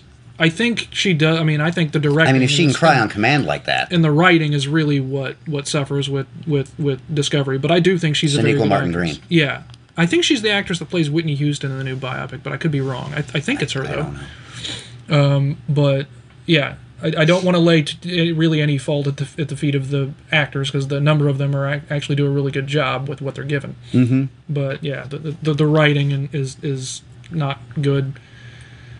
And, and Doug Jones is always just a joy, Oh, yeah. joy to see. Yeah, He's so weird looking all the time because he's a weird looking dude. gangly. Yeah. I don't think I've ever seen a person in my life that fit that description as well as Doug Jones. I, I listened to a, an interview with Doug Jones uh, on another podcast called um, Imaginary Worlds. Mm. And that was a fascinating interview. He seems like just the coolest dude. He would have to be to go through the the uh, the time commitment of the makeup that he goes Mm-hmm. through, like hours and hours and hours and hours and hours. Apparently, his favorite character to ever play was uh, the guy from, or the, the fish man in The Shape of Water. Yeah, It made that that outfit made his look, ass look just amazing. Jim Carrey when he was playing the Grinch, he he likened the makeup time to being tortured, and they actually had to bring in a. Uh, a rack. no, they actually had to bring in a a uh, someone who was trained to teach people how to withstand torture to help Jim Carrey deal with that situation. Wow. Yeah. So they'd have to take breaks occasionally so that Jim could just kind of allow himself to freak the fuck out and and there were other times when he when he you know he would take the advice of the person and he'd be like he'd be like sitting there in this like almost full Grinch getup just chain smoking cigarettes and talking to as many people as he could while the makeup was going on because you know distractions are mm-hmm. useful. Yeah, I want to see video of, this, of the Grinch smoking. the chain smoking Jim Carrey Grinch. Yes. But it, getting back to, to New Trek, it there from a from a creative standpoint, I do not know why they didn't set that post Voyager. There's no reason not to. the tech would have made a lot more sense. The things that and they you wouldn't have had to discovered. plagiarize a, a indie an Egyptian indie game. Mm, I'm not familiar with that. Oh yeah, that was settled out of court. Oh, is this the is this the the tardigrade space tardigrade thing? Yes, the Yeah. game was called Tardigrades. Yeah, yeah, yeah. Yeah, look up the similarities between tardigrades and season one of Star Trek Discovery. and oh boy, they basically ripped the entire premise of tardigrades Mm, problems. to put in Star Trek Discovery. Awesome. Yeah, So- right down to the look of Stamets. Oh God. Yeah, the the chief Stamets? engineer of the ship from Yep. Uh tardigrades is a dead ringer for the chief engineer of the ship in tardigrades, complete with infusing himself with tardigrade DNA to pilot the ship. Problems. Yes, in the mycelial network, stolen from tardigrades. it's. Someone's head should have rolled over that one. Well, you know, you got enough money to settle out of court.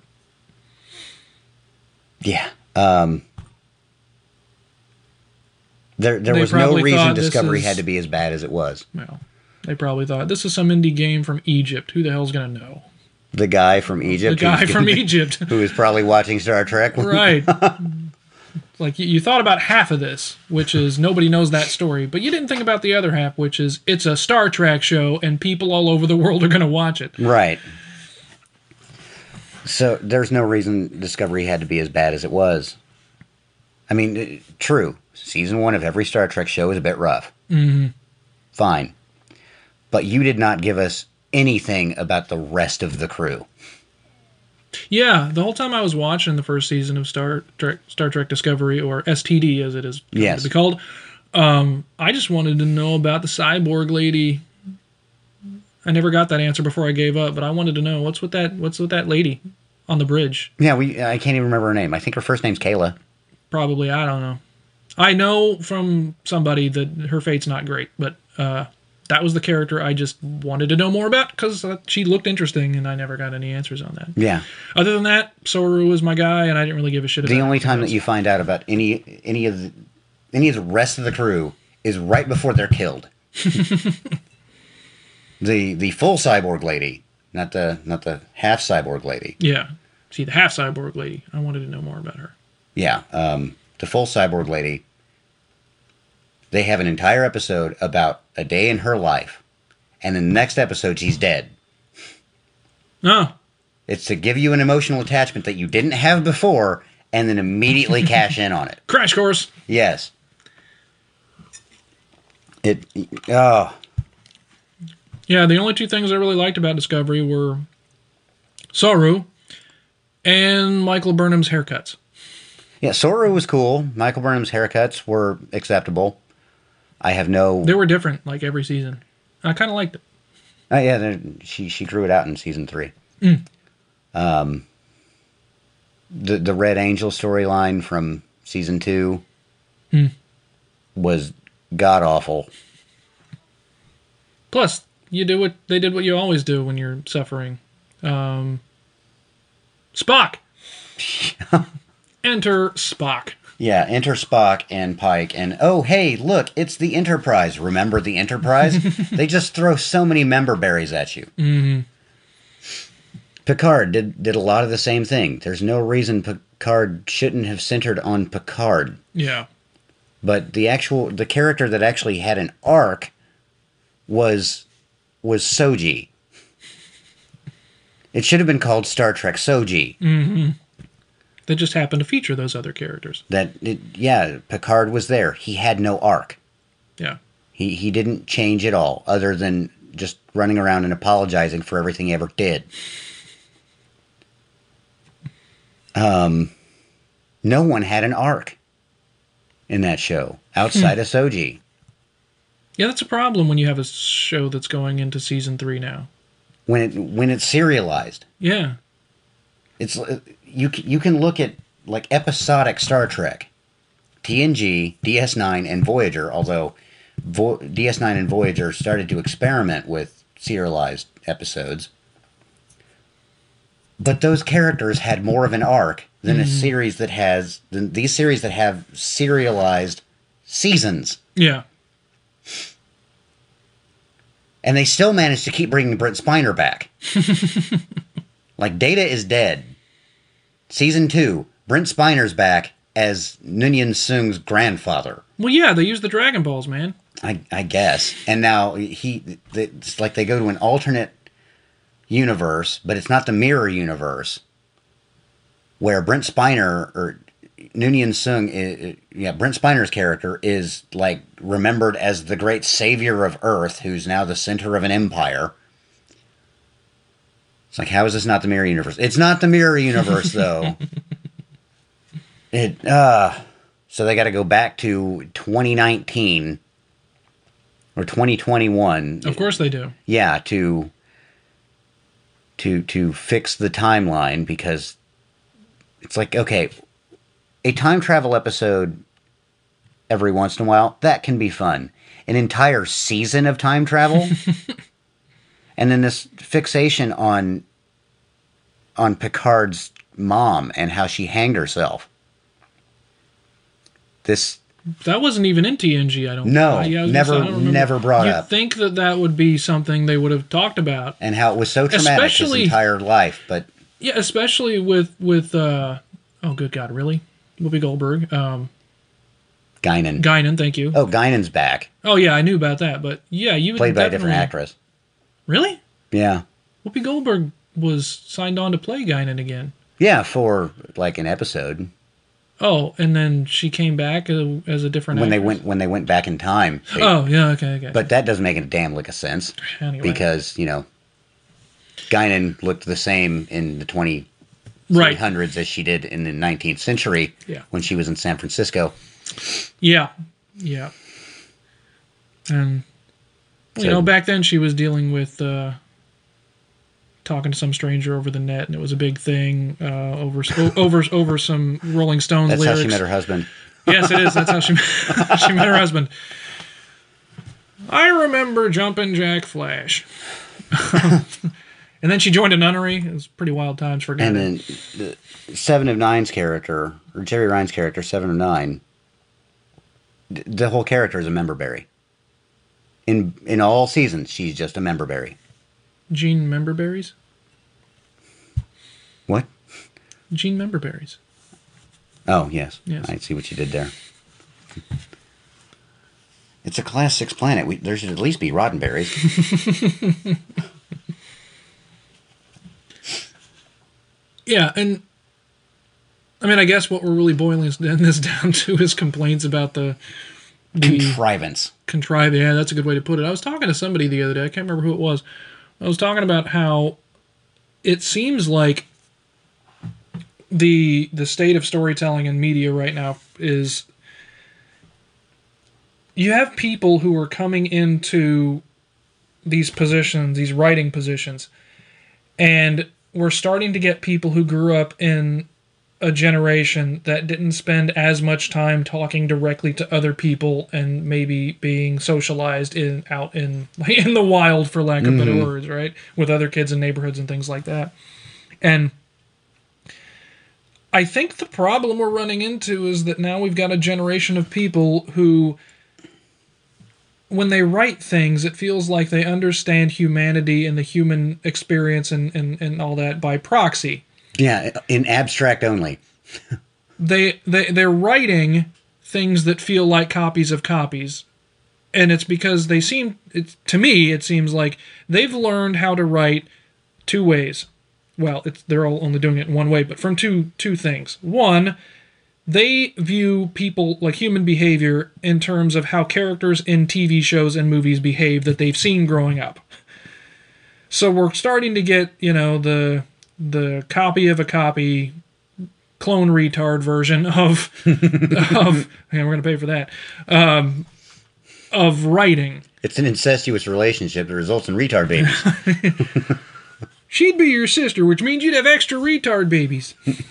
um, that's three. What's our quota? Um, Do anyway, we have a retard quota? we need to stop. I don't know if I can. I might be retarded. uh, we're gonna get canceled. Um, anyway, Somehow we're still on air in Germany. I don't get it. but so yeah, it, it, that's the one way they're they're getting it by proxy from watching TV shows and movies instead of ex- actually really experiencing these things. And then I wonder how many of them went went to went to college. that's my next point here. Okay. is that the other half of their learning experience as far as writing is entirely academic. So we're getting writers who are too concerned with the academic structure of writing. And so we can see all of the the the old contrivances of writing the the the formulas the like mm-hmm. everything seems like it's just moving from beat to device to beat to device from beat to device so on and so forth you mm-hmm. got your your narrative devices you know where the character needs to go from here to here and you insert some kind of narrative device device to get them there and that's beat, irrespective of character. Right. And it's it's resulting in things that, like you said, feel contrived because they are contrived. We're not having writers that I didn't say they feel contrived. I said they were contrived. well, yeah. Um, and and, it and it's we're getting that experience of watching these shows where it's like we we we is this a person or is this a character? It's so transparent that we're watching a show that's being written by writers who are working on a working from some academic structure of the story that they're trying to tell. And the characters aren't that believable and it tends to be overacted it tends to be melodramatic. Now on the flip side of that it's almost like we have a divergence in writing where a lot of it seems to be what i just described but then we also have standout shows that has made television better than it's ever been mm-hmm. you know, I mean, I'm thinking about even things like Andor. Like Andor is a really, really good show with sensible writing and great character development. Like, uh, in some sense, I think there, there's Oscar-worthy writing in, in something like Andor. I'm sure I can find some fuck ups there somewhere. probably, but it From what I understand, the show has a fairly large cast, which means some of those characters are not going to be very well developed. Hmm? You'd be surprised, man. They do a really, really good job with it. Um, but yeah, and then you know we've got shows like uh, God, what are some other examples? Arcane for as far as animation Yeah, I was, goes. I was wondering when you're going to bring up Arcane. Arcane's a great example of that, where you've got animated storytelling that it has really good character development. And what I love about Arcane, and I, we've probably talked about this before, but what I really love about Arcane is there is such political messaging in it, but it's not so much, hi, I'm an opinion that Mm-hmm. embodies a character. No, you, you have characters that have opinions. Yeah, And the, the show is written in such a way that anyone could be wrong here. yeah, And everyone, in some degree, is wrong. Hmm. and you've got people in all of these camps that are are reasonable and mean well sympathetic. and sympathetic, and who are also sons of bitches. Yeah, even even even the villain of the show, and some level, he's sympathetic. Yeah, you you get where he's coming from. You you might not a- approve of how ruthlessly he pursues it. yeah, but you understand him, Yeah, and it, at times you even, maybe even to your chagrin, feel for him. yeah, and you, it's like he's not he's not an absolute monster. No. No, he, is an ends he took in orphans. right. He is an ends justifies the means sort of character. Mm-hmm. But you you see what he's he's gone through, and you see what he thinks he's after, and it's like, look, I actually think what you're after might work, but your methods for getting there are really Com- Bad. delegitimizes your entire. yeah yeah. it's not goal. going to result in the goal that you you seem to be seeking. Mm-hmm yeah, Arcane is great for that. I can't wait till season two comes out. Yeah, I'm excited for it too. I've, I've sung the praises of that show ever since I saw it. But yeah, so you, you, you do have that divergence because you haven't had television, Western television at the very least, up to this point, didn't have very many examples of that kind of of really strong actual storytelling that you didn't really get in anything other than books for a long time and, and films. Or adaptations of books. Right. Right. Although, then again, the, my favorite show that's been on in the past several years was The Expanse, and I've talked about that quite a Yeah, bit. I've heard a lot of good things. I just haven't started watching it. It's it's a slow burn. Mm-hmm. Um, it it takes them a while to get all the pieces in place before things can really start moving. Yeah, But it's this this is how you do hard sci-fi. Mhm. So let me real quick between hard and soft sci-fi. Star Wars is not sci-fi. space opera. Yes, that is a type of sci-fi. Star Wars is science fantasy. Mm. That nothing they never attempt to even explain how any of this works, but it is obviously technological. And the one time they did, people were pissed. Right, like the fuel. The midi-chlorians. Uh, That's the- what I'm thinking Okay, of. yeah. I was I was thinking the the hyper fuel. right.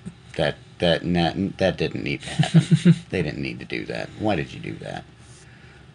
The uh, Star Trek is soft sci-fi, where the the laws of physics and how the technology interacts with the world and the people is this works and we'll throw some techno babble at you. We So it bounced the photon particle beam off the main Man, reflector dish. That's the way we do it, son. We're doing making shit up as we wish. Klingons and the Romulans, they pose no threat to us. Because if we find a word to bind, we'll We just, make some shit up. yeah. That's soft sci-fi. Yeah. Most sci-fi you've ever It's seen soft sci-fi. soft, soft Yeah. sci-fi. And to an extent, all all sci-fi has soft elements to it, Well, yeah, because if they weren't, if they didn't, then we would have that technology. or it'd be a Or know scientific, how to- or it'd be a scientific paper. Right. like theoretical physics. Mm-hmm. And even then, some of that has some soft elements. But um, The Expanse is the hardest sci-fi TV show ever made, in my opinion. PhD in squishy science. So they came to me and asked, "Do you have a degree in theoretical physics?" And I told them I have a theoretical degree in physics, and they told me you're hired. and that's how I ended up here working at this power station. God, what was that? Was that Bio-Dome? No. What was that? No, that was uh, Fallout New Vegas, Oh, okay. Okay, yeah. I was way off. Mr. Fantastic. Dude's an absolute idiot. He figured out how to turn on the lights and thought it was a great achievement. anyway, um, The Expanse, the only soft tech that's in like the so- that that you initially see is is the drives. Um, and to a lesser extent the fusion drives or the fusion reactors. We have no idea how to build a, an Epstein drive. It's it's just when asked, "Hey, how does this work?" There, it works on efficiency. it's a drive that can maintain high g acceleration for long periods of time. So you can get from Earth to Neptune in a matter of days. That's the only soft element to it. As far as how the universe works, everything else is we've built railguns, we know those work.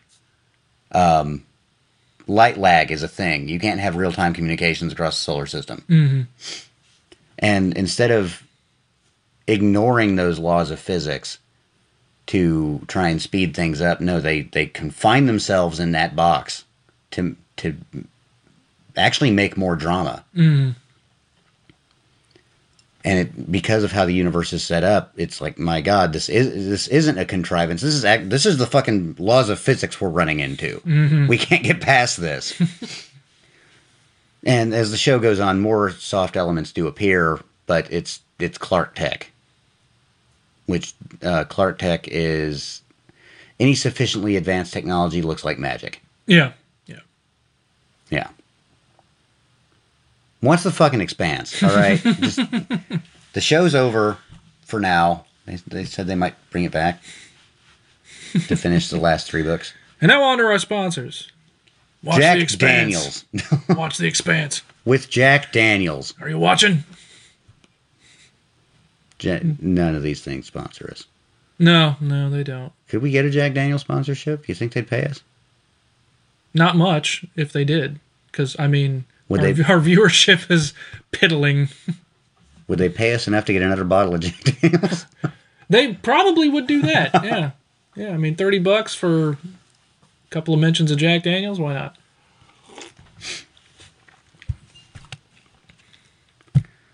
yeah. Um. So what else can we talk about as far as entertainment media?